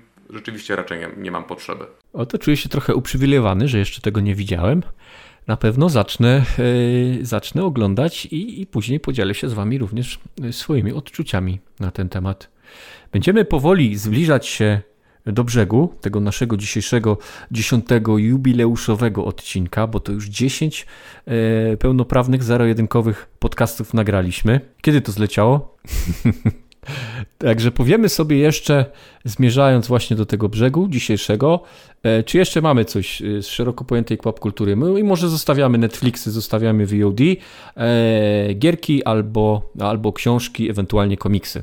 No to mów komiksy, przecież to ty wszedłeś w prenumeratę. Ja mam ostatnio właśnie fazę komiksową. To, to już, już wspominałem w jakimś odcinku. E, czytacie obecnie coś z komiksów? No ja przyznaję, że dawno nie. Dawno nie. W tym momencie nic na biegu nie mam. No ja właśnie też przez 25 lat, 25 ostatnich lat nie miałem. Jak skończyły się te MSMiki w Polsce, tak ja skończyłem, skończyłem z komiksami. Ale przez taką e, zbieg okoliczności, głupoty, trochę, ciekaw głupotę, trochę ciekawość, e, kupiłem sobie pierwszy numer kolekcji Hachette. To są bohaterowie i złoczyńcy DC. I to są takie zeszyty, w których, e, w których przedstawiane są najlepsze historie e, jakby z historycznych numerów wydań e, tych komiksów i bardzo mnie wciągnęło. I teraz już mam e, w, w swojej kolekcji pięć, pięć kolejnych numerów.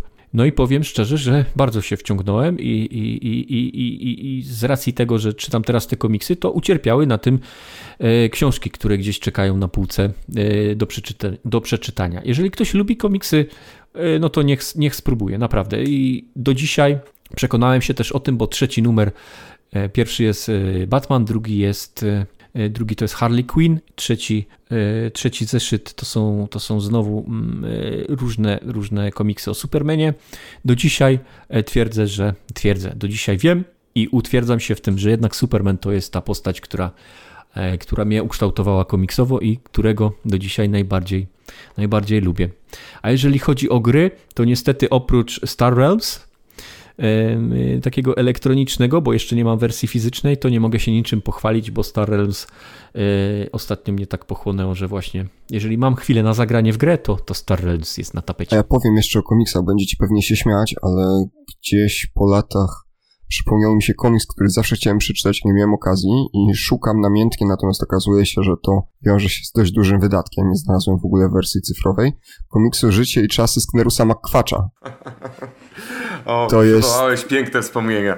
To jest podobno świetna, świetna seria i taka bardzo dojrzała. To nie jest tylko myszka Miki, Kaczor, Donald i tak dalej, ale, ale jeśli mam, będę miał w końcu okazję, żeby położyć na tym łapy, co nie jest takie łatwe, jak się okazuje, to na pewno będę chciał przeczytać jako taki kontrast dla no, tych komiksów DC, po które sięgam najczęściej jednak. A jeżeli mówimy o grach, to u mnie na tapecie nadal Mass Effect y, pierwszy z edycji legendarnej. Coś wolno mi to idzie, prawdę mówiąc. Wspominałem kilka odcinków temu. Na razie mam 9 godzin y, przegrane.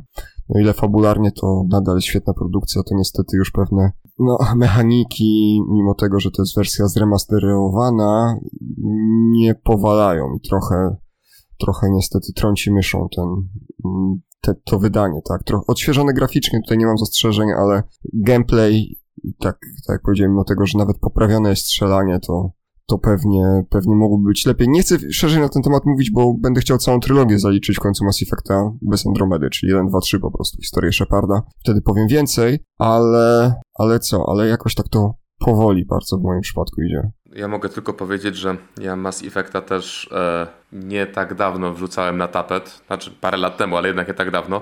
Potem już będzie tylko lepiej. To, to z całą pewnością. Natomiast ja w tym momencie też jestem w trakcie podróży sentymentalnej, bo gram w Diablo, odświeżoną dwójkę. E, I z jednej strony cieszę się bardzo, bo po raz kolejny przechodzę tę przygodę z, z, dużą radością, a z drugiej strony przyznaję, że czuję się minimalnie oszukany, e, bo jednak e, w tej grze poza grafiką nie zmieniło się nic. I niby o tym wiedziałem przed zakupem, ale zostały też takie małe, irytujące rzeczy, e, które pamiętam z czasów, kiedy grałem namiętnie w Diablo 2. I tak myślę, że to jest gra tylko na, na sentymencie i produkt skierowany do tych, którzy pamiętają. Na PC grasz? E, na na PC gram, tak. Wydaje mi się, że Diablo się. Może gdybym grał na konsol. Jest wersja konsolowa, jest wersja konsolowa. Na Switcha e, nawet jest. Mhm. Tak. I, troszkę, troszkę ten produkt się zestarzał i. Pomimo no, tej ulepszonej grafiki, tak? pomimo ulepszonej grafiki. Mhm. E, to jest jednak oldschoolowe. Znaczy, co nie zmienia faktu, że pewne, pewnie przejdę ją raz, pewnie przejdę ją także drugi raz i zapewne przejdę ją trzeci raz, bo jak już przejdę dwa razy, no to e, głupotą byłoby nie przejść na Nightmare, tak? Są pewne, z tego co wiem, bo ja nigdy nie byłem fanem, miłośnikiem tej serii, ale są tutaj też pewne zmiany w mechanice, między innymi automatycznie zbierany lód, natomiast złoto przede wszystkim, nie wiem czy cały lód, e, ale złoto, tylko na złoto. Tylko złoto, tylko złoto. E, a na konsolach po raz pierwszy dwójka się pojawiła też z pewnymi no, schematami, które wcześniej przetestowano przy okazji Diablo 3, natomiast no, to jest trochę igranie z ogniem, bo wiemy jaką miłością tak milionów ludzi na całym świecie ta seria, ta seria jest darzona. No i jakakolwiek, mam wrażenie, zmiana w mechanice, to zaraz będzie z jednej strony opór i naruszanie świętości, a z drugiej właśnie zderzamy się z tym, o czym y, mówił Jan, czyli no niestety ta produkcja już swoje lata ma. O, poruszyłeś bardzo ważny temat. I rzeczywiście tak by było, gdyby zaczęli majstrować przy mechanice, to przecież pewnie być może ja nawet bym powiedział, po co było ruszać, przecież to było dobre. E, a wniosek jest taki, że może najwyższa pora przestać odgrzewać stare gry i zabrać się za nowe tytuły. Te no właśnie ch chciałem was zapytać, bo ja na sam koniec już chciałem powiedzieć, że zamierzam e, w najbliższej przyszłości, bo 21 października na Oculusa Questa, którego jestem szczęśliwym posiadaczem, wychodzi Resident Evil 4. I to jest jedna z nielicznych gier, które mnie potencjalnie jarają w kontekście.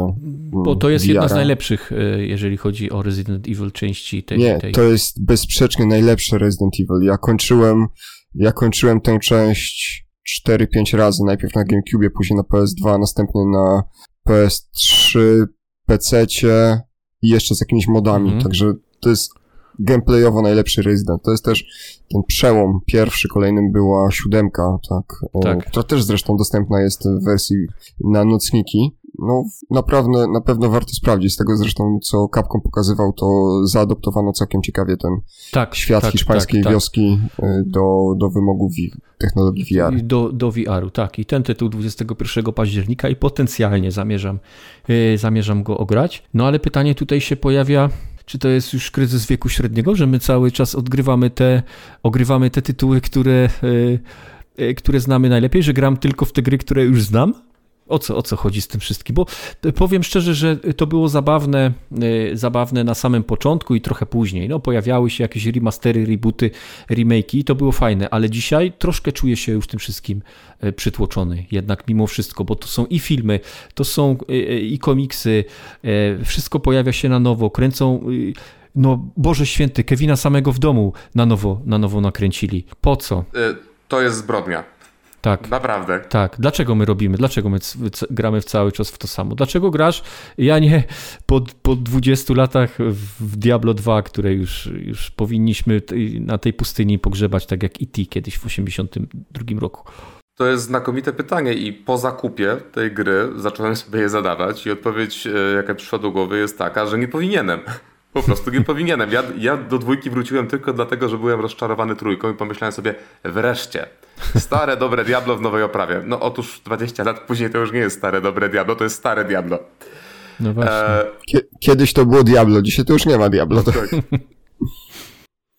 Ja odpaliłem z kolei, no to jest ten sam case, tylko różnica pomiędzy mną a Janem jest taka, że ja nie dałem zarobić producentowi, który pewnie w związku z tym, że kupiłeś Diablo 2, to zaraz wyda Diablo 1. I a przecież nie tak dawno Blizzard zebrał bęcki zasłużone zresztą za wydanie Warcrafta trzeciego, który no nie sprawdził się w tej odświeżonej niewiele wersji. Natomiast ja odpaliłem z Game Passa Quake'a pierwszego i bawiłem się przez chwilę świetnie. Powiem więcej, byłem przekonany, że tak właśnie ta gra wyglądała te y, ponad 20 lat temu, kiedy grałem w nią pierwszy raz. No później zderzyłem y, moje wspomnienia ze screenami z pierwotnego, y, pierwotnego Quake'a. No niestety tak dobrze nie było. Zawsze chyba pamiętamy te gry w naszej HD. pamięci pozostają HD, tak. lepsze niż, niż były w rzeczywistości. Z Diablo chyba też tak jest, nie? Jak przełączysz, tam jest opcja przełączenia jednym, jednym przyciskiem do wersji do wersji sprzed 20 lat. Ten przycisk to jest najlepsza rzecz, jaka jest w tej grze. Y, I rzeczywiście to jest trochę tak, że. Ja, ja wciąż nie mogę uwierzyć, że ta gra wyglądała tak źle. Y, Właśnie. Naprawdę. Wiele rzeczy dopowiadaliśmy sobie wtedy przez niedociągłości, niedociągnięcia sprzętowe.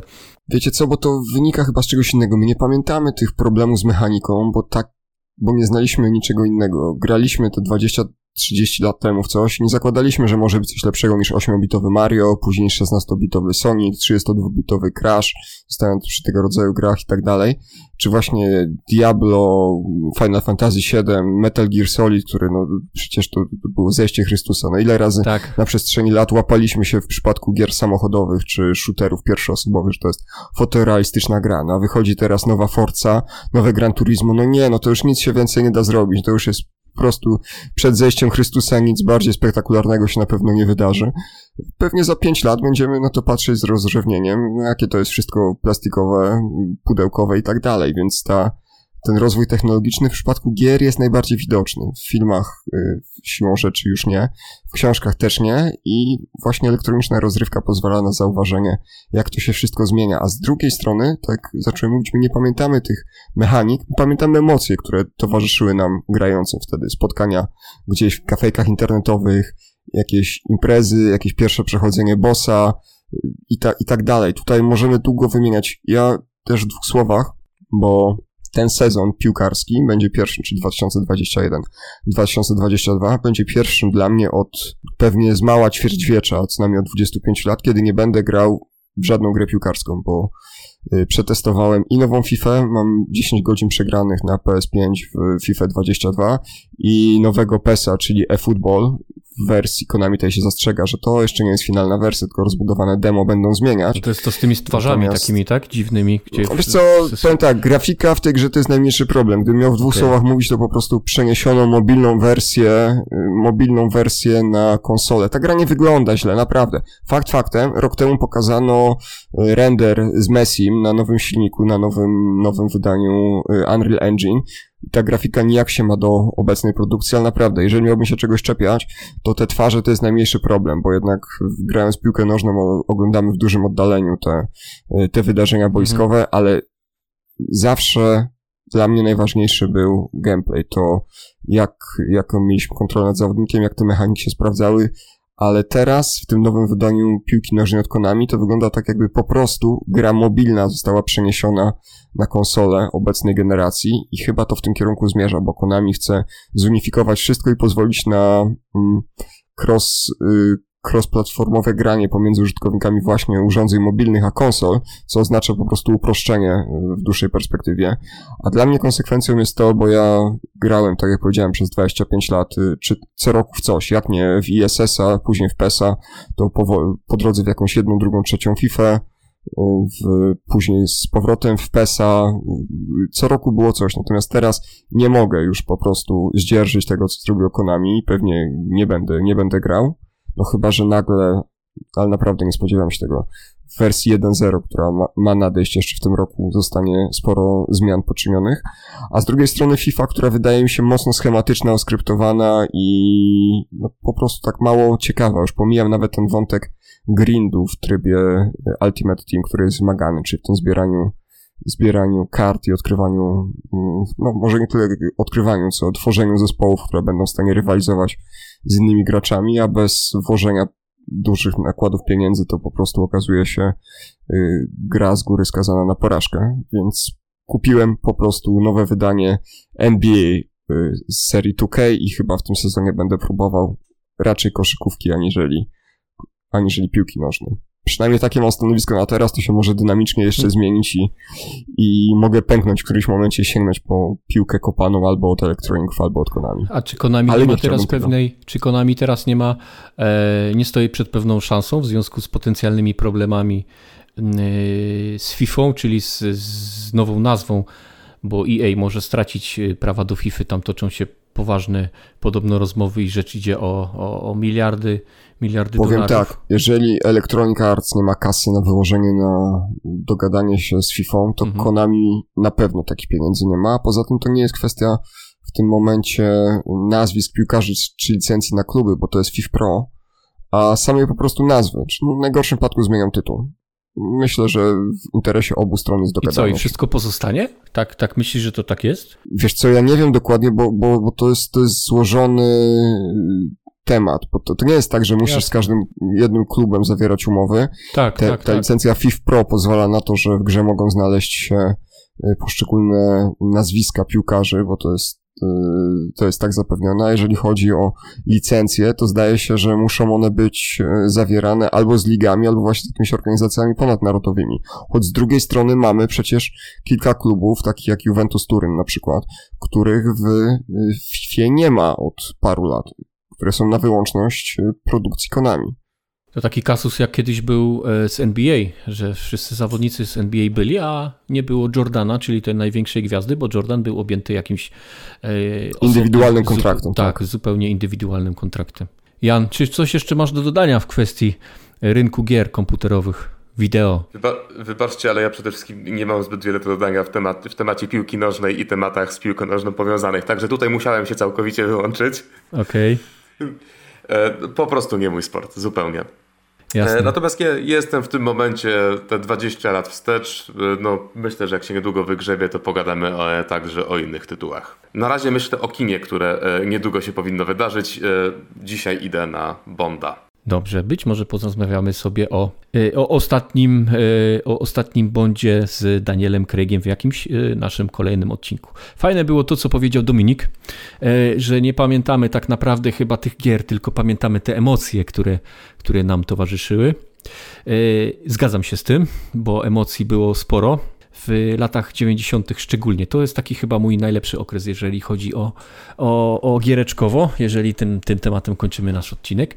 E, mam też nadzieję, że sporo emocji dostarczył naszym słuchaczom e, ten odcinek naszego zero-jedynkowego podcastu i powoli chyba będziemy kończyć.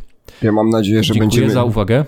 Mam, nadzie... tak? mam nadzieję, że będziemy mieli okazję, żeby jeszcze się spotkać, że zderzenie z Resident Evil 4 w wersji VR-owej nie będzie powodowało u ciebie zawał serca, na przykład. Chociaż to nie, nie jest, to nie jest najbardziej straszna odsłona serii. To nie jest najbardziej straszna w VR-ze, pewnie wiecie, i pewnie, a jak nie wiecie, to pewnie przypuszczacie, że najgorszy jest e, opanowanie tego wszystkiego pod względem e, szalejącego błędnika.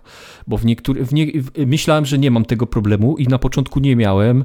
E, nie mam zupełnie tego problemu w grach takich jak Beat Saber czy tego typu gry. Natomiast ostatnio zainstalowałem Pawlow, taka gra się nazywa, gdzie generalnie mm, to jest taki Counter-Strike w sieci VR.